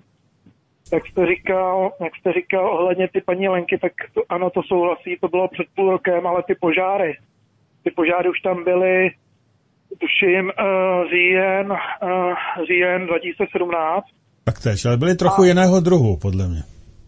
No ano, jo, jasně, no tak ty byly, právě na to narážím, že jo, ty, právě tam bylo, uh, ty videa jsou vymazaný, kdy tam, kdy tam lidi jako sdíleli ty videa, kdy tam byly zaznamenány uh, paprsky z nebe, fialové barvy Hm? a vlastně ty, poža- ty požáry byly lokální, to znamená, že, že vlastně ta area, ty, ty, ty, ty domy byly jakoby vypálený zevnitř, ale okolí bylo netknutý. Ano, Například tam, No, na, ano. například tam, jo, například tam byly stromy, strom ten hodil zevnitř, jo. A No, ano, vlastně, To by, to, A to by totiž ukazovalo na, na mikrovlnný údery. Jo, přesně tak, mikrovlny. přesně tak, přesně, protože, přesně tak, my, to no. je mikrovlnný energetický zbraně. A uh, uh, jde o to, že teda ty videa zmizely mimo teda jednoho, kde vlastně tam uh, to bylo nějaký ODD TV a část toho videa bylo, pokázalo uh, z historie Channel, když tak bych to potom poslal uh, do svobodného vysílače, třeba nějak mailem. A jenom bych chtěl, jenom bych chtěl takovou kacířkou jako myšlenku, že že uh, jak jste minu- minulý týden odkazoval prostě na ty, um, myslím, uh, uh, jak se jmenuje, of Majestic, uh, tam o tom teda moc toho nebylo, ale uh, na uh, projekt uh, Pegasus a Andrew Basiago, který předpověděl uh, vlastně to, co, to, co bylo, bylo vlastně, co se stalo se teďka stalo v Americe, to, ta střelba, vys, uh, ten, vys ten uh, rozdělení ty Ameriky na těch pět, pět tak, jakoby ob- oblastí, tak ten An- Andrew Basiago údajně uh, toto měl předpovědět mhm, při dobře. uh, cestování čase. a plus zatopení Spojených států. Ano. No. Mhm. A jenom, jenom teď, ještě, ještě, taková, ještě taková maličkost. Jenom jestli, Opravdu jestli, rychle, jestli prosím. to, pa- Ano. já se budu snažit rychle. Uh, jenom jestli to pan VK zaznamenal, Elon Musk teďka uh, jakoby začal tlačit uh, jako docela vehementně na terraform, terraformaci uh, Marsu pomocí uh, jaderných zbraní. Docela, docela, docela to do, jako docela, docela do toho do, jde. A ještě jedna věc, eh, taková to, že možná někdo se snaží zase terraformovat planetu Zemi. Tak to je asi tak celý, co jsem to chtěl říct. Dobře, Takže díky. díky, budu poslouchat. Naschle. Tak, jedeme dál, No, takže tady- prosím. Já, já velice rychle, že jsem to zaregistroval Elon Musk, ano, bych chtěl terraformovat pomocí jaderných eh, explozí na Marsu eh, planetu, zaregistroval jsem to, Mm, je to velmi nestandardní, bylo by to asi poměrně účinné, ale s nejistým výsledkem a každopádně asi by se to někomu nelíbilo. A to bych asi radši vůbec ani teď nerozebíral, bychom se dostali do jiného tématu, protože rozhodně víme, eh, víme, že měsíc je umělé těleso. To myslím můžeme říct, to už snad lidé, kteří se zajímají o měsíc, tak ví. A kdyby začal Elon Musk odpalovat e, termonukleární zbraně na Marsu, kde kud pochází část civilizace, tak e, to by, no to by zadělal na obrovský problém.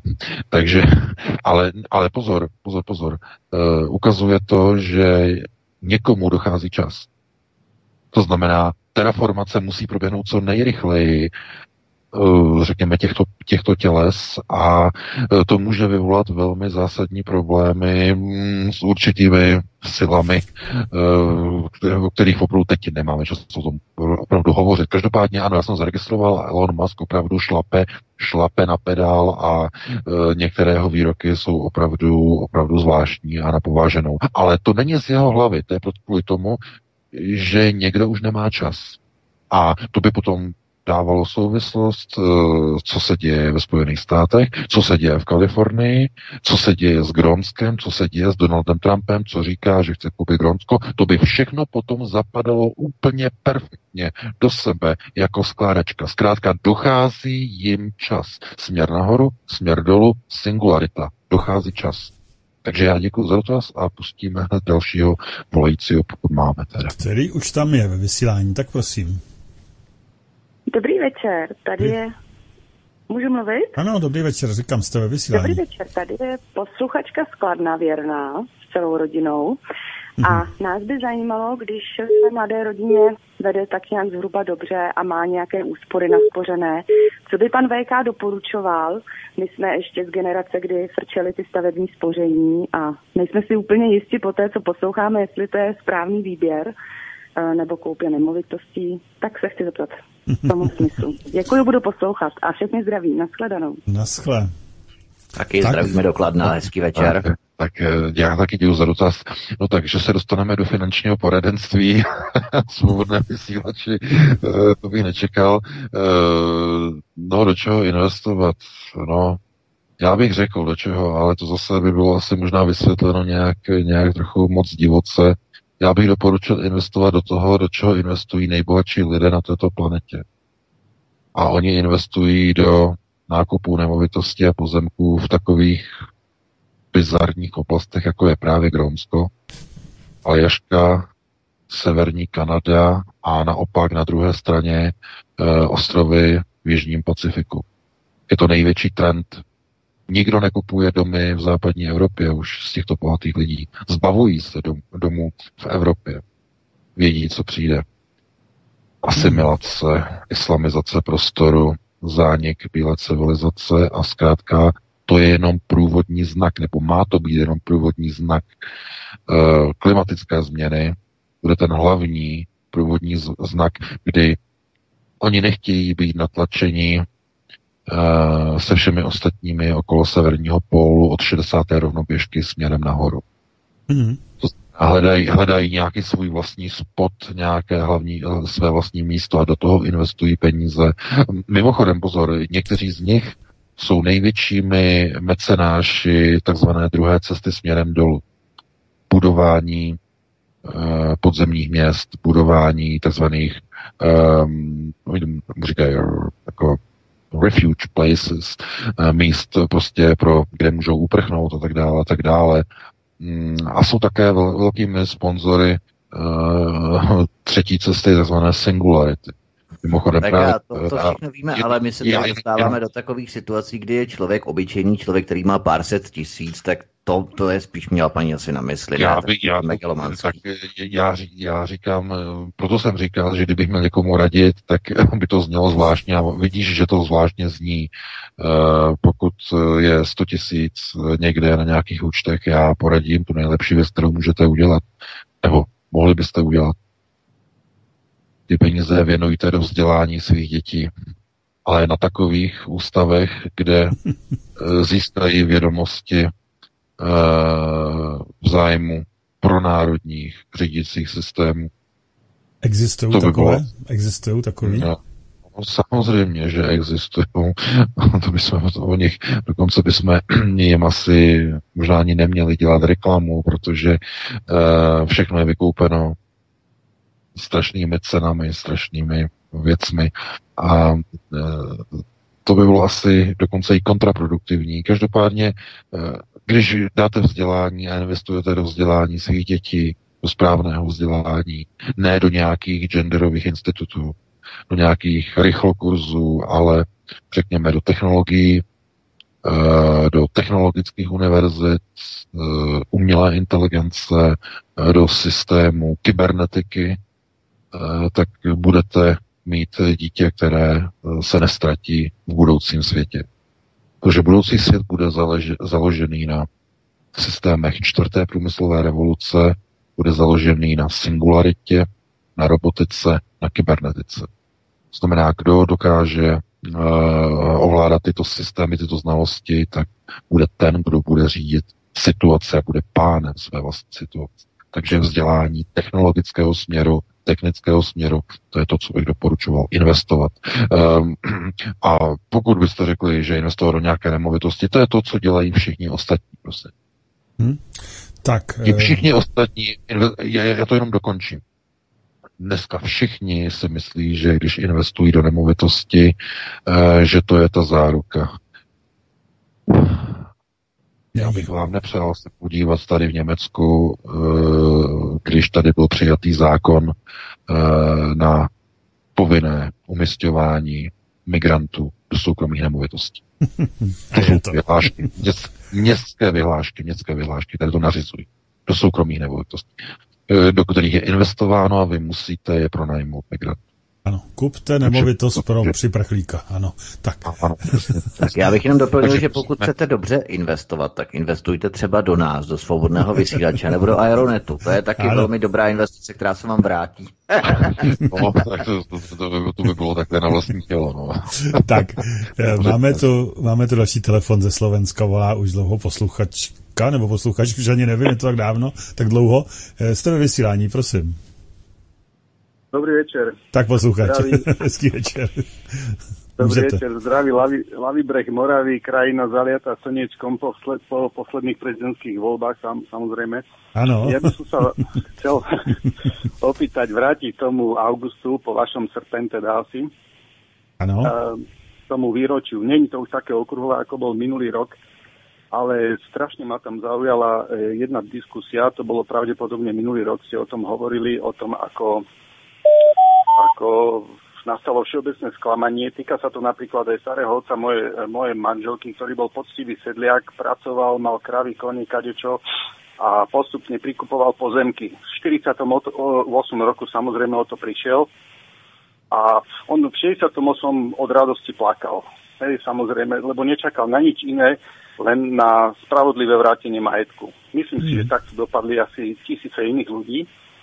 A ako vieme, v tom programe tej Pražskej jary nebol, uh, opravte ma, ak sa milím, uh, myslím, že tam nebola ani jedna zmienka o navrátení majetku, myslím si, v týchto, v týchto veciach.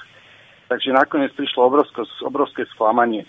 Moja otázka k tejto celej záležitosti by som sa spýtal, ako to teda bolo spomínali ste tam nejaký projekt Vltava, opravte ma, ak sa milím, ak som si to zle, zle zapamätal, že tam bolo nejaké krídlo Smrkovský, Goldstücker a títo ďalší, ktorí mali snahu e, vlastne sprivatizovať nejaké veci. To, čo sa udialo nakoniec v 89.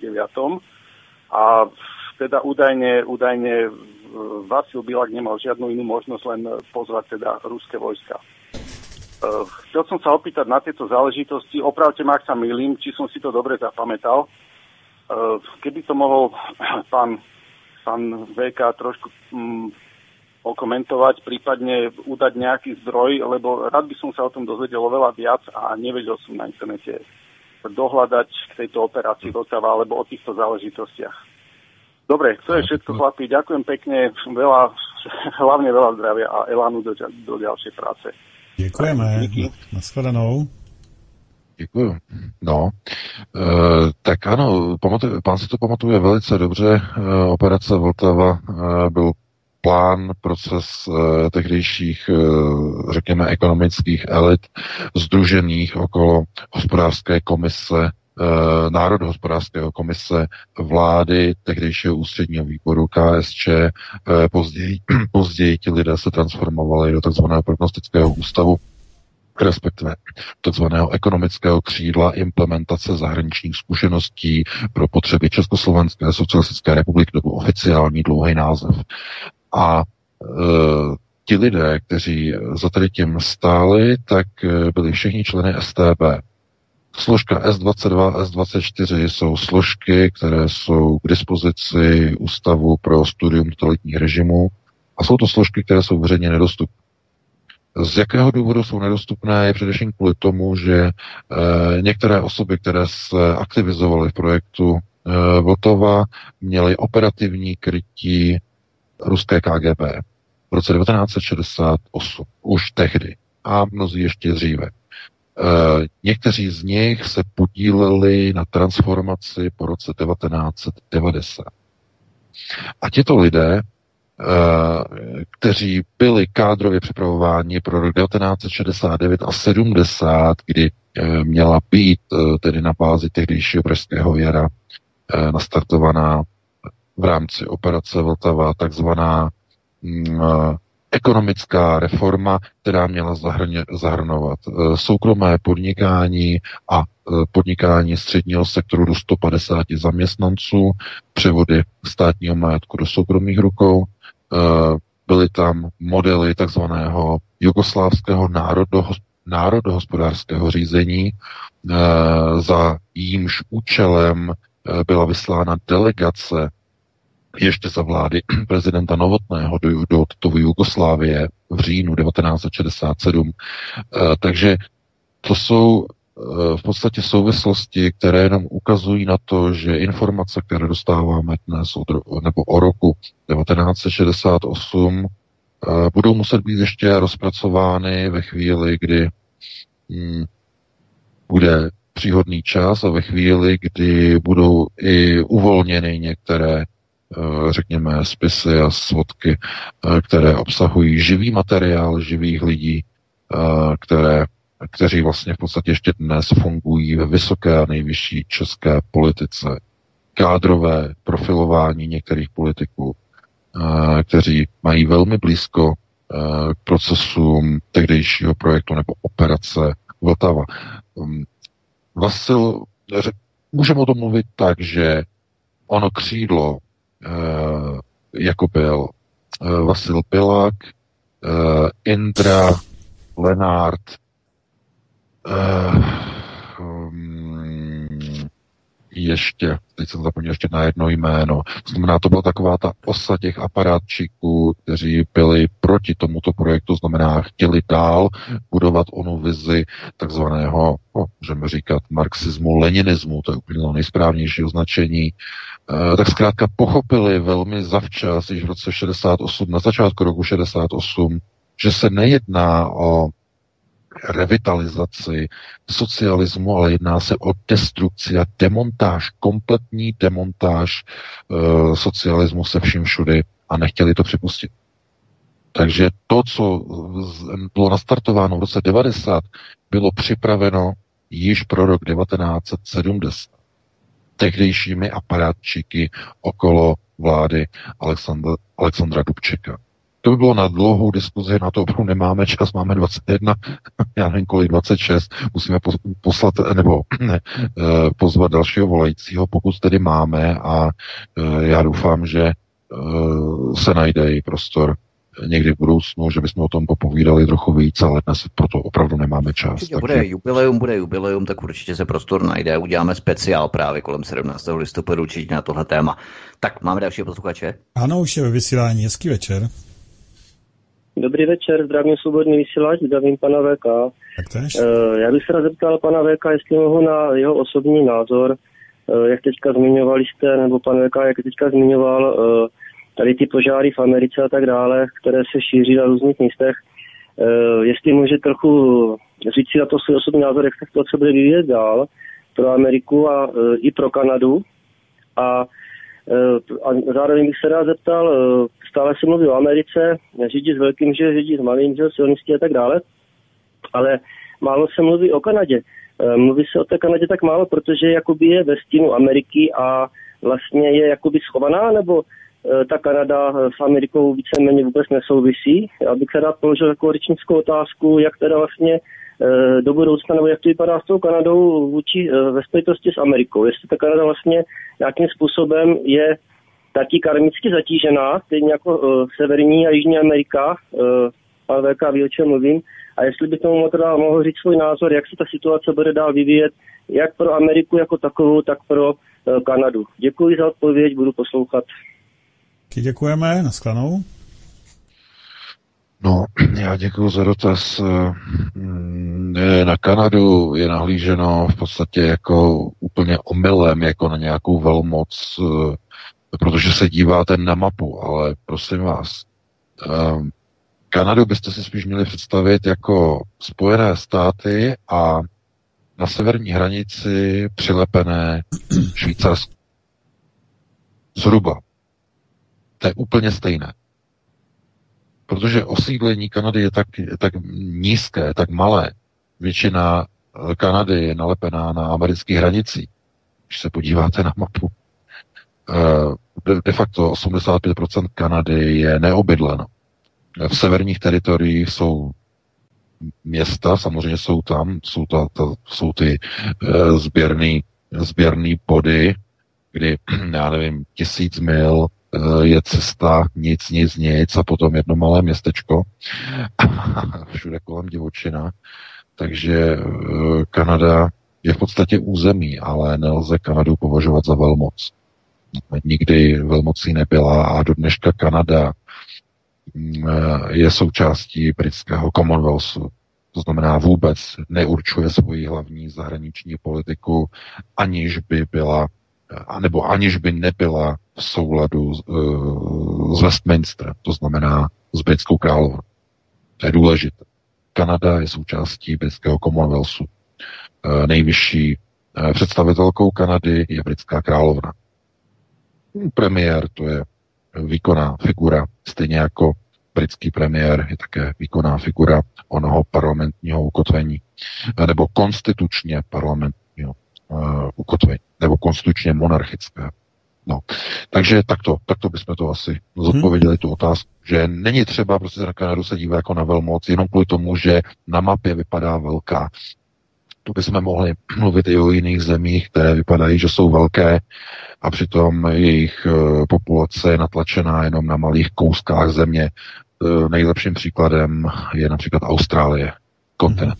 Hmm to je nic, tam nic není, to je jenom poušť, poušť, poušť a e, civilizace je jenom na okrajích e, de facto kontinentu, nahoře, na východě Sydney, Melbourne, e, na západě e, Perth a to je v podstatě všechno. A samozřejmě tam jsou další města, to nebudeme takhle zkracovat, ale e, prostě zkrátka Austrálie je typickým příkladem té obrovské země, která ale není velmoc. Takže mm-hmm. takhle třeba se na to dívat. Dobře.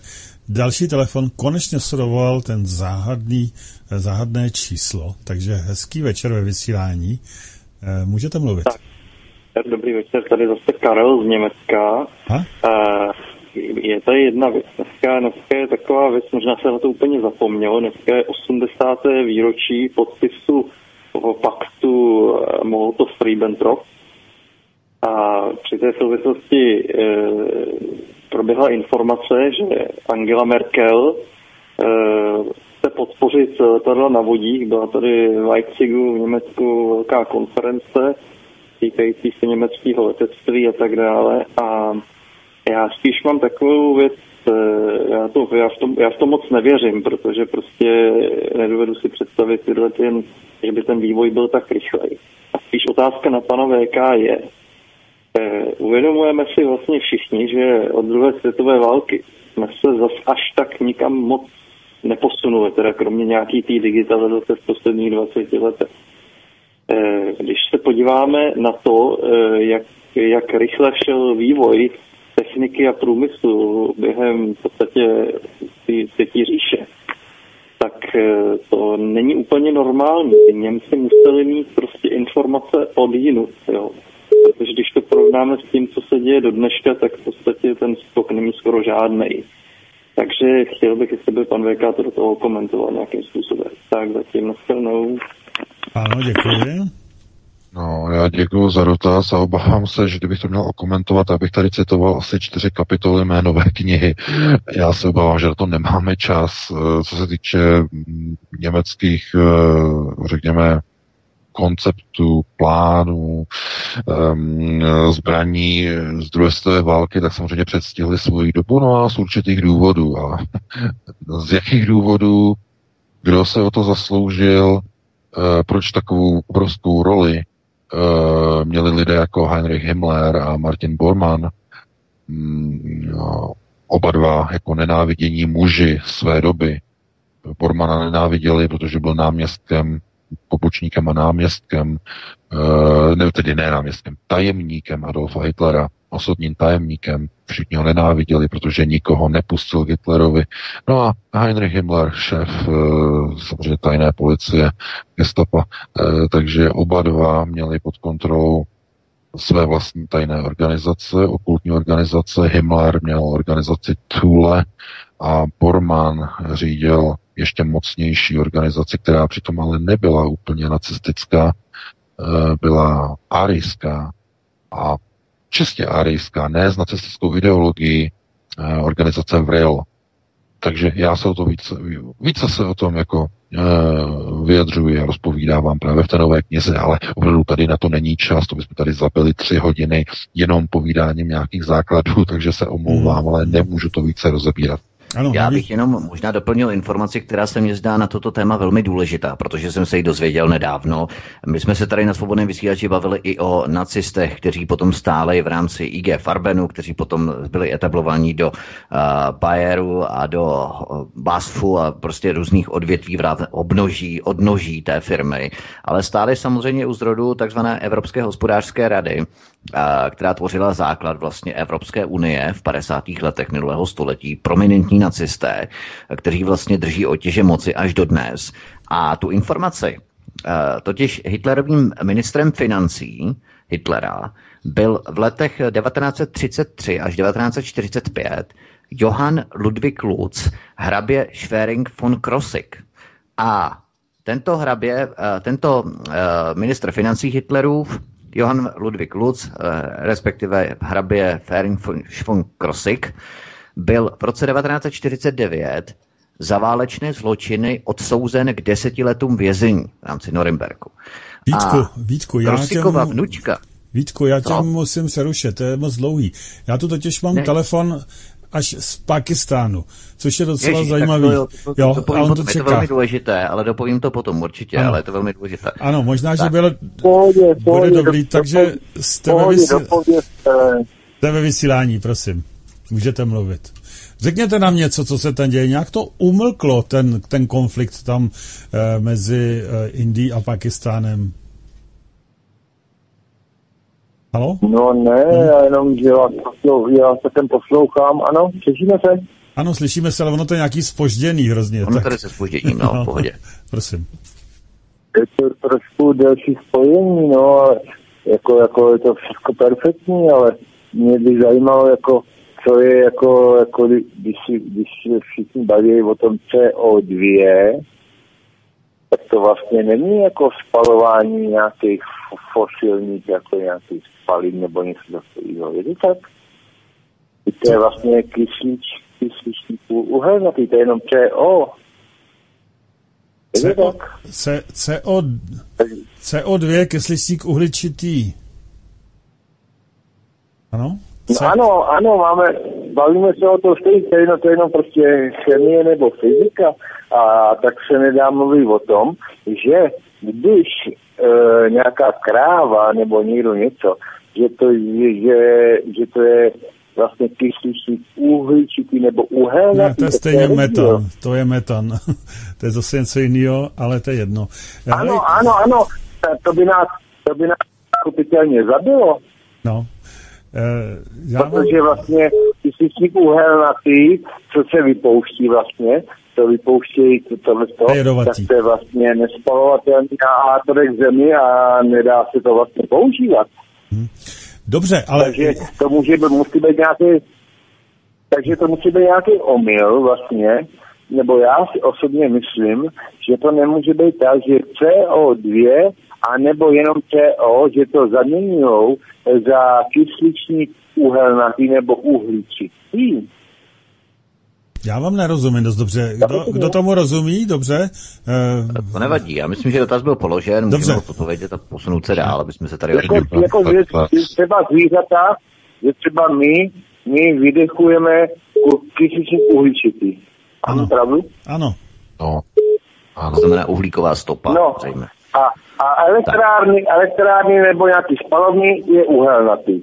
To je rozdíl. jak kdy? Oni ten, on ten kysličník uhelnatý se nechá Já bych- ještě, já bych- ještě já dál bych- spalovat. Dobrý, určitě. budu, budu, ano, budu poslouchat, jenom tohle je rozdíl, jestli hoří parametři, dřív hořel, hořel 1918 nebo 19, tohle nebo ne, ale až ta uh, Sibiř, tohle to. A všechno bylo v pohodě. Když máme CO2 ještě víc, tak vlastně nám to prospívá, protože máme víc vlastně zelení, de facto, že to, že to víc konzumuje. Tohle to. Jenom, jenom prostě takový dotaz, no. Dobře. A řeknete nám, jak to tam vypadá teď, jestli se tam něco děje, nebo je tam klid, protože tady se o tom teď vůbec nemluví, o tom konfliktu. No, je, to, je tady špatně. Je to tady v poslední době špatný, jako, jako nerad bych o tom jako nějak rozpovídával. Nevíme, jestli bude bezletová zóna, nebo jestli tady bude něco prostě. Hmm. Dobře, takže nemáte dost dobrý informace. Ale Mhm. Dobře. Tak jo, děkujeme. ne, je to takový, takhle, kdo, kdo, tady nebyl, prostě tak to nepozná. Není, není to jednoduché. Mhm, mhm, Dobře. Ale zdravím, zdravím vás všechny a rád vás poslouchám. Máme Dobře. tady asi půl tři čtvrtě na jednu, no, tak je to na, na spánek už. Tak Budu jo. rád poslouchat, mějte se. Naschledanou, naschledanou. To spoždění je velmi nepříjemný, ale nějak jsme se s tím poprali. Veka, uh, já nevím, co posluchač chtěl Já říct. tomu kysličníku, já, já, já, jsem, já jsem tady brečel, no, já jsem, prosím vás, kysličník uhelnatý vzniká při nedokonalém spam, spalování, takzvané studené hoření, nebo ne, Ano. Ono to není studené, je to nízká teplota. E, to znamená, nedokon, nedokonalé spalování produkuje e, kysličník uhelnatý. E, ne, když ho chcete vyrobit, kysličník uhelnatý, tak začnete pálit mokré dřevo. To, to, to neskoušejte pro boha. se otrávíte. Ano. Tak mokré dřevo generuje kysličník uhelnatý. No, CO. No, jenže po jeho produkci dochází e, k chemickému rozpadu, de facto k molekulárnímu navázání na okolní kyslík a po nějaké době e, podle koncentrace se potom z CO stává CO2. Ano. No, to znamená po nějaké době, protože CO, oxid uhelnatý, není stabilní. Je to oxid, který není stabilní, který se transformuje po určité době do CO2. No, Mhm. mm. samovolně. Ovšem, než to proběhne, tak je, tak je z něho oxid uhelnatý stále a je velice nebezpečný. No a vzniká právě při nedokonalém spalování. To znamená, když máte někde nějaký firung, tak e, tam vám z toho stoupá z toho dýmu pouze kysličník uhličitý CO2, nic jiného.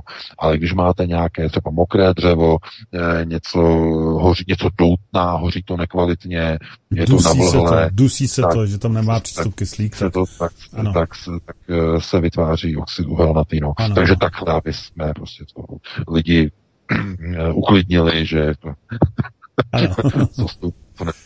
no dobře, tak pustíme dalšího volajícího, pokud teda má. Paní Lenka, myslím, je tady, takže hezký večer, můžete mluvit. Hezký večer. Já jsem se chtěla zeptat na dvě věci. První otázka, jestli nevíte, jak se chovají, chová zvěř kolem toho zlomu v Kalifornii, jestli se třeba začíná stěhovat pryč, anebo jestli je všechno normální, protože to je důležitý. Když byla tsunami 2002, tak nezahynulo ani jedno divoký zvíře, všechny včas utekly, protože vycítili to nebezpečí. Tak jak to vypadá v té Kalifornii se zvířatama. A druhá otázka, kam se ztratily žlutý vesty. To je všechno, děkuji. No. Transformovali se na černý. tak jedeme dál. No já děkuji za dotaz. No co se týče zvířat, tak eh, o zvířatech nejsou žádné informace. To by mě také zajímalo někdo, kdo bydlí eh, v Kalifornii, aby poreportoval. Určitě doufám, že máme nějaké posluchače v Kalifornii, eh, tak aby poreportovali, jak je to tam se zvířatama, ne teda někde v LA, ale řekněme v blízkosti eh, zlomu San Andreas, tam v těch, já nevím, San Bernardino a tam v těch prostorech, jestli tam někdo je, tak jestli by mohl reportovat, jak je tam se zvířatama, jestli tam něco lidé pozorují, že by byly třeba zvířata neklidná a tak dále a tak dále. No, to je jedna věc. No a ta druhá věc, eh, eh, paní Lenka říkala, eh, no Vítku, jsem zapomněl. Kam se ztratili žluté vesty? Ano. Jo, žluté vesty, no, no samozřejmě. No kam se ztratili? No, no kam? No, splnili svůj účel. No. To je přece stejné jako v Christchurch, střelec. Všimli jste si, že zmizel? Hmm. Že on není ani vidu, ani slechu? se střelcem z, z mešity, no, zmizel. Najednou klid po pěšině. No proč? No splnil svůj účel. A to je přesně to, co splnili žluté vesty. Však jsem o tom několikrát hovořil. Už před půl rokem, už dávno. No a je hotovo. Vymalováno. Achenská smlouva je podepsaná, tím je to dané. Mezi Německem a Francií. No ale musíme dát prostor dalšímu volajícím. Pokud teda máme, pokud uh, nás lidé poslouchají ještě pořád. No. Tak, tak. ještě, Pavel, asi není... Já jo, jo, jo, doplnit, je, je, je, telefon je Já potřebuji doplnit tu informaci o Německu, tak až dovolá posluchač. Dobře, tak jo. No on už tady, posluchačka už tady Slovenska je, já jsem s ní právě to domlouval. Takže pouští mi do vysílání. Hezký večer. Dobrý večer, Iveta. Zdravím vás všetkých. Mňa by zaujímali tie podprahové frekvencie, ktoré už pán VK v predošlých vysielaniach okrajovo spomínal, um, zaujíma ma hlavne ich zdroj, teda z čoho, odkiaľ pramenia a ako my, ostatní ľudia, ktorí teda sme toho zúčastnení, ako ich môžeme eliminovať. Ďakujem veľmi pekne a budem počúvať. Všetko dobré. Taky děkujeme. No. Já děkuji za dotaz. No, z čeho vycházejí? No, je to otázka frekvencí samozřejmě. No tak když eh, brknete do struny, no tak má nějaký tón, je nějak natažená, je nějak naladěná, má ta struna nějaký průměr, má nějaký materiál. No a e, pokud víte, co je to třeba rezonance, to znamená, brknete do jedné struny a vlivem rezonance se rezonance přenese na druhou strunu. Hned vedle ní a začne rezonovat. No, to je rezonanční efekt. To je fyzikálně velmi jasné, tedy pro lidi, co se zajímají o fyziku. Ale ten přenos je jasný, znamená přenos frekvencí. No a takhle to funguje mezi mozky lidí. Trochu jinak. Uh, máte uh, lidi, to jsou uh, vojáci. A máte hlavní řídící frekvenci, to je, můžete říkat tomu alfa samec, alfa male, ale to je ten, který takzvaně řídí na frekvencích. Ale pozor, nejsou to frekvence typu kytara nebo housle, jo, ale mentální frekvence. Proto lidé, kteří mají mm, řekněme, tuto vůdčí funkci, takzvaný alfa signál, tak když přijdou do místnosti, tak všechno stihne. Všechno stihne. Všichni se otočí a koukají na vás. Protože vy jste vysílač, vy jste alfa signál, jste alfa vysílač. Toto není nic výjimečného, má to poměrně velká část lidí, ale nedokáží to ovládat ke svému prospěchu nebo nějak důležitým způsobem. Nicméně je to součást výbavy e, bílé populace. Zdůrazňuji bílé populace. Alfa signalizace například nejsou přítomné u ostatních etnik. To je zajímavé. No, poprvé na to vlastně přišli vědci, kteří se zabývali eugenikou, teď zase, aby nás někdo zase z něčeho neto, že něco propagujeme. Ale pozor, to byla eugenika ještě ve 20. letech a e, tady v Německu a to bylo ještě před nástupem Adolfa Hitlera k moci, ještě předtím, než se objevil v pivnici v Měchově. A to bylo mnohem dříve. Takže, e, ale Toto studia samozřejmě odhalují určité, řekněme, souvislosti, proč bílá rasa představuje největší ohrožení pro uh, Chazariát a pro Chasidy. Protože bílá rasa je národem válečníků a budovatelů. Bílá rasa buduje anebo válčí. Válčí nebo buduje. To znamená dvě hlavní role. No a e, to je, tím je to dané. E, já vám řeknu jednu věc, a to je velmi důležité, a ty zase, aby nás někdo, že něco šíříme. Ale Bílá rasa postavila chrámy, katedrály, eh, viadukty, eh, monstrózní díla. No a eh, co postavili židé v Izraeli? Nic. Vůbec nic. Jaká mistrovská díla vyrobili. Nic. Vůbec nic. Ale jedno jim bylo dáno. Znalosti procesu řízení a tajemství hmoty. Technologie, matematika, bankovnictví, termonukleární fyzika. A to je už vlastně jakýsi úvod do té nové knihy, protože to bychom se teď začali probírat a už bychom, už bychom se natočili mm-hmm. na další téma a už bychom to prostě nemohli prostě rozebrat. Ale každopádně se nad tím zamyslete, protože e, bílá rasa zkrátka má ví, a nemusíme říkat, že jsme jako rasisti, že si myslíme, že bílá rasa je ta nejlepší, je ta vyvolená a tak dále. A jsme postavili e, obrovské národy a dokázali jsme je i zničit, ty národy. To znamená, člověk, který má bílou rasu, je, jen, je nejenom budovatel, ale i ničitel, válečný. Takže to by bylo na jinou diskuzi samozřejmě, ale je dobré se nad tím zamyslet mm-hmm. a zjistit a uvědomit si, že eh, zkrátka představujeme určitou hrozbu. Jestliže máte civilizaci, máte etnikum, máte e, populaci, která je populací válečníků a budovatelů, ta by mohla ohrozit plán na světovou vládu vyvoleného národa, který toho zdaleka tolik neumí. Takže to je třeba uh, si takhle jako přebrat i, řekněme, politicky. no, ale Dobře, pustit, další telefon tady čeká posluchačka, takže já ji vezmu do vysílání. Takže teď, prosím, můžete mluvit. Ptejte se, halo. Dobrý den, já se jmenuji Michala Dlouhá, jsem původní se Strahy. Já se těším na knihu VK a už vím, že na mě se boje přes rok. uh, moc se není těším, protože jsem není zvědavá. Neberu jakoby VK jako svůj zdroj informací, ale skládám si jeho takzvaný tuclet dohromady a uh, myslím si, že se vidím, jaký je. Dobře, Konříkám, nějakou otázku, prosím, nějakou otázku?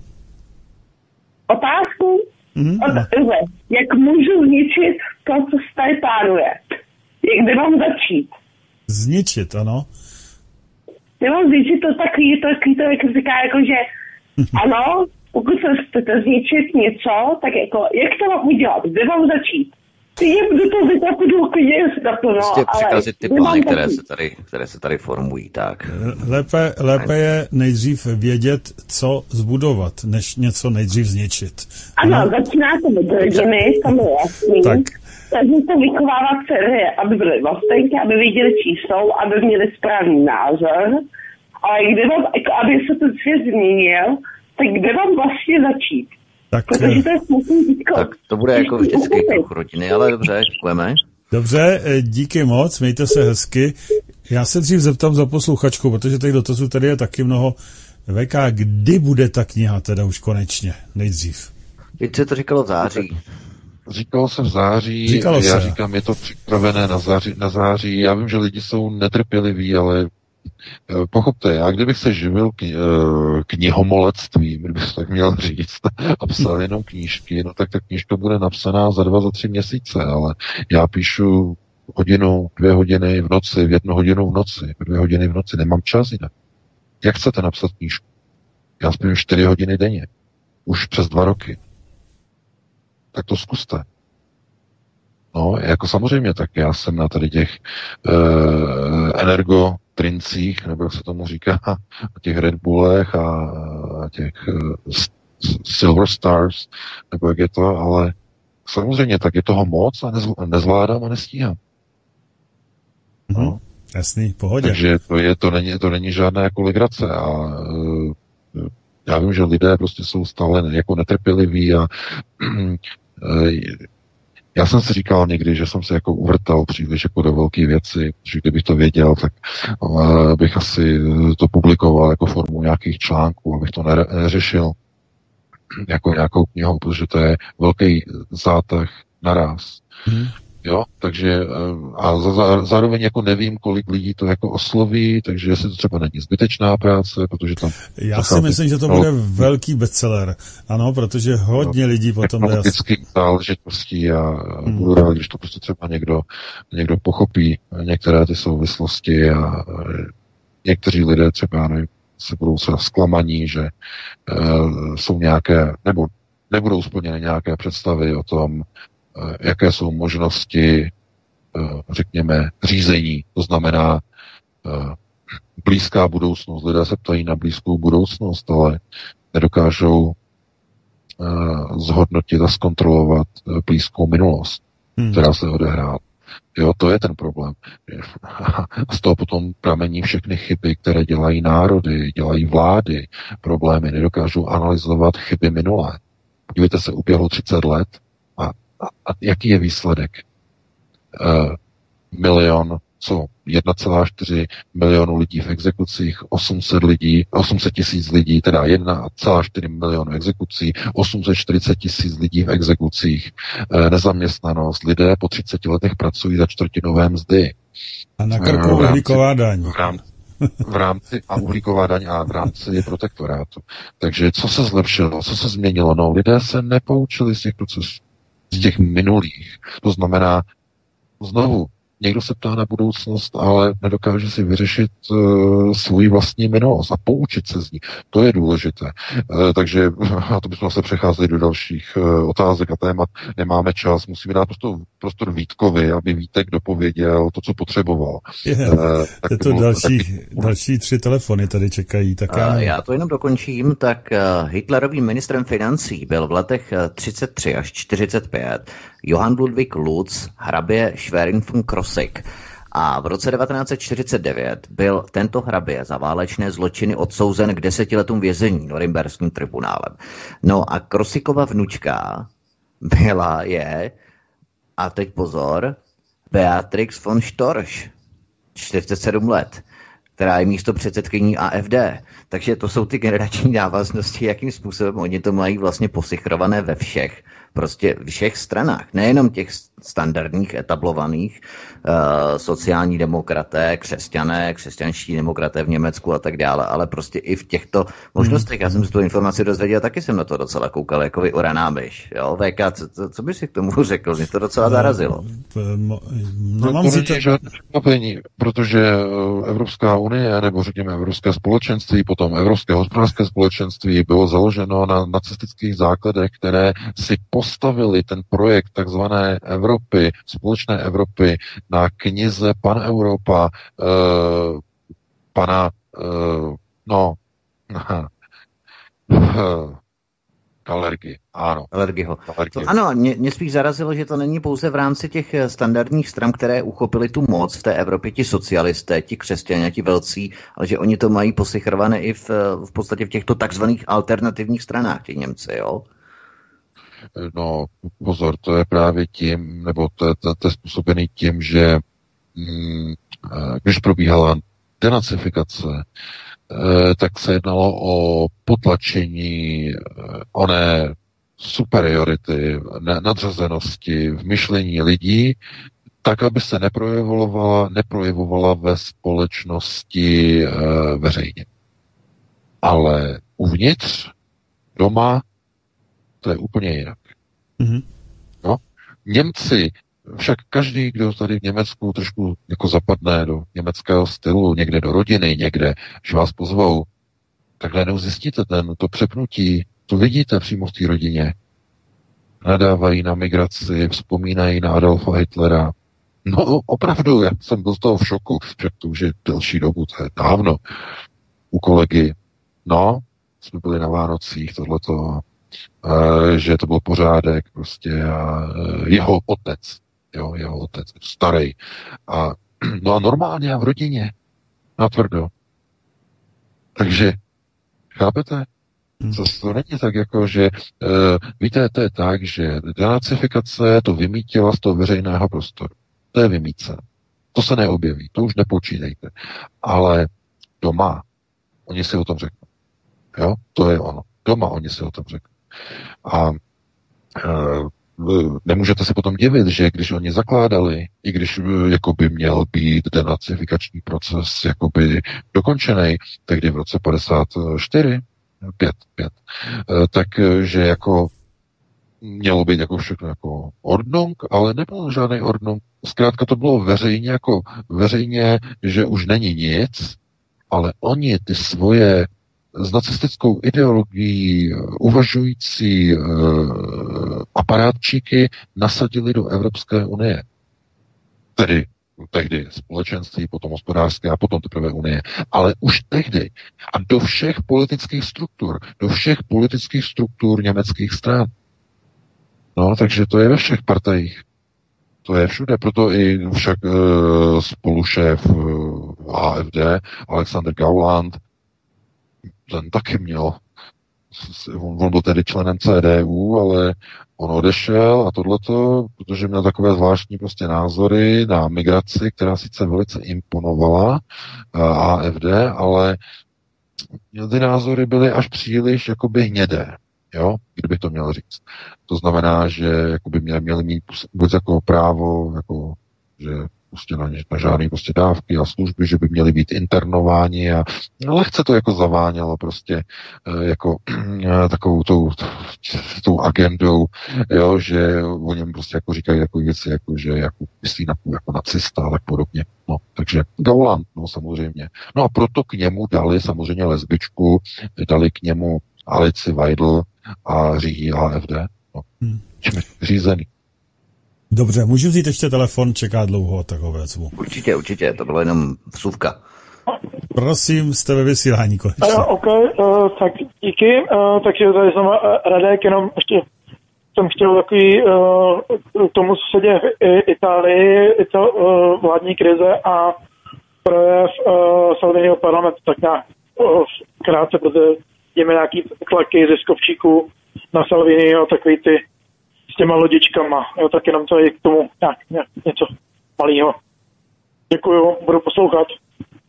Hmm, díky, taky. Tak. No, já jsem, já jsem, a to byl poslední no. telefonát, já jenom zdůrazním, to byl poslední, to už mám 22 hodin, takže hmm. prosím už, milí posluchači, nevolejte. A bylo to poslední telefon. Tak. Co se týče, co se týče uh, Salviniho, tak uh, tam se schyluje předčasným volbám. Uh, on zřejmě zvítězí, vyhraje ve volbách. Otázkou je, jestli prezident, uh, jestli ho jmenuje předsedou vlády. Protože tam by mohlo dojít situaci, že ho odmítne jmenovat, protože se mu zdá, že je takzvaně uh, rasista a že je náce.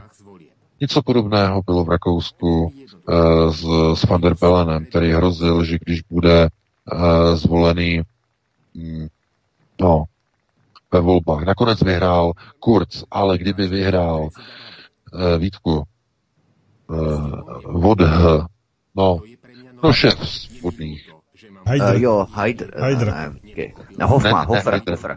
Hofer, Hofer, Hofer, ano. No, takže kdyby, vyhr, kdyby vyhrál Hofer, takže ho nejmenuje ministerským předsedou, protože má jakoby jako protimigrační a náckovské postoje. E, tak jako krapec trochu styl ála Miloš Zeman v obráceném gardu.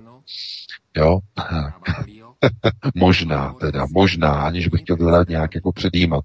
Eh, co by se stalo, kdyby třeba vyhrála třeba, nevím, ODS a Andrej Babiš by byl třeba o jeden procentní bod vzadu a bylo by to tak nějak nastavené, že Babiš by mohl udělat koalici a mohl by i uh, Petr Fiala udělat koalici.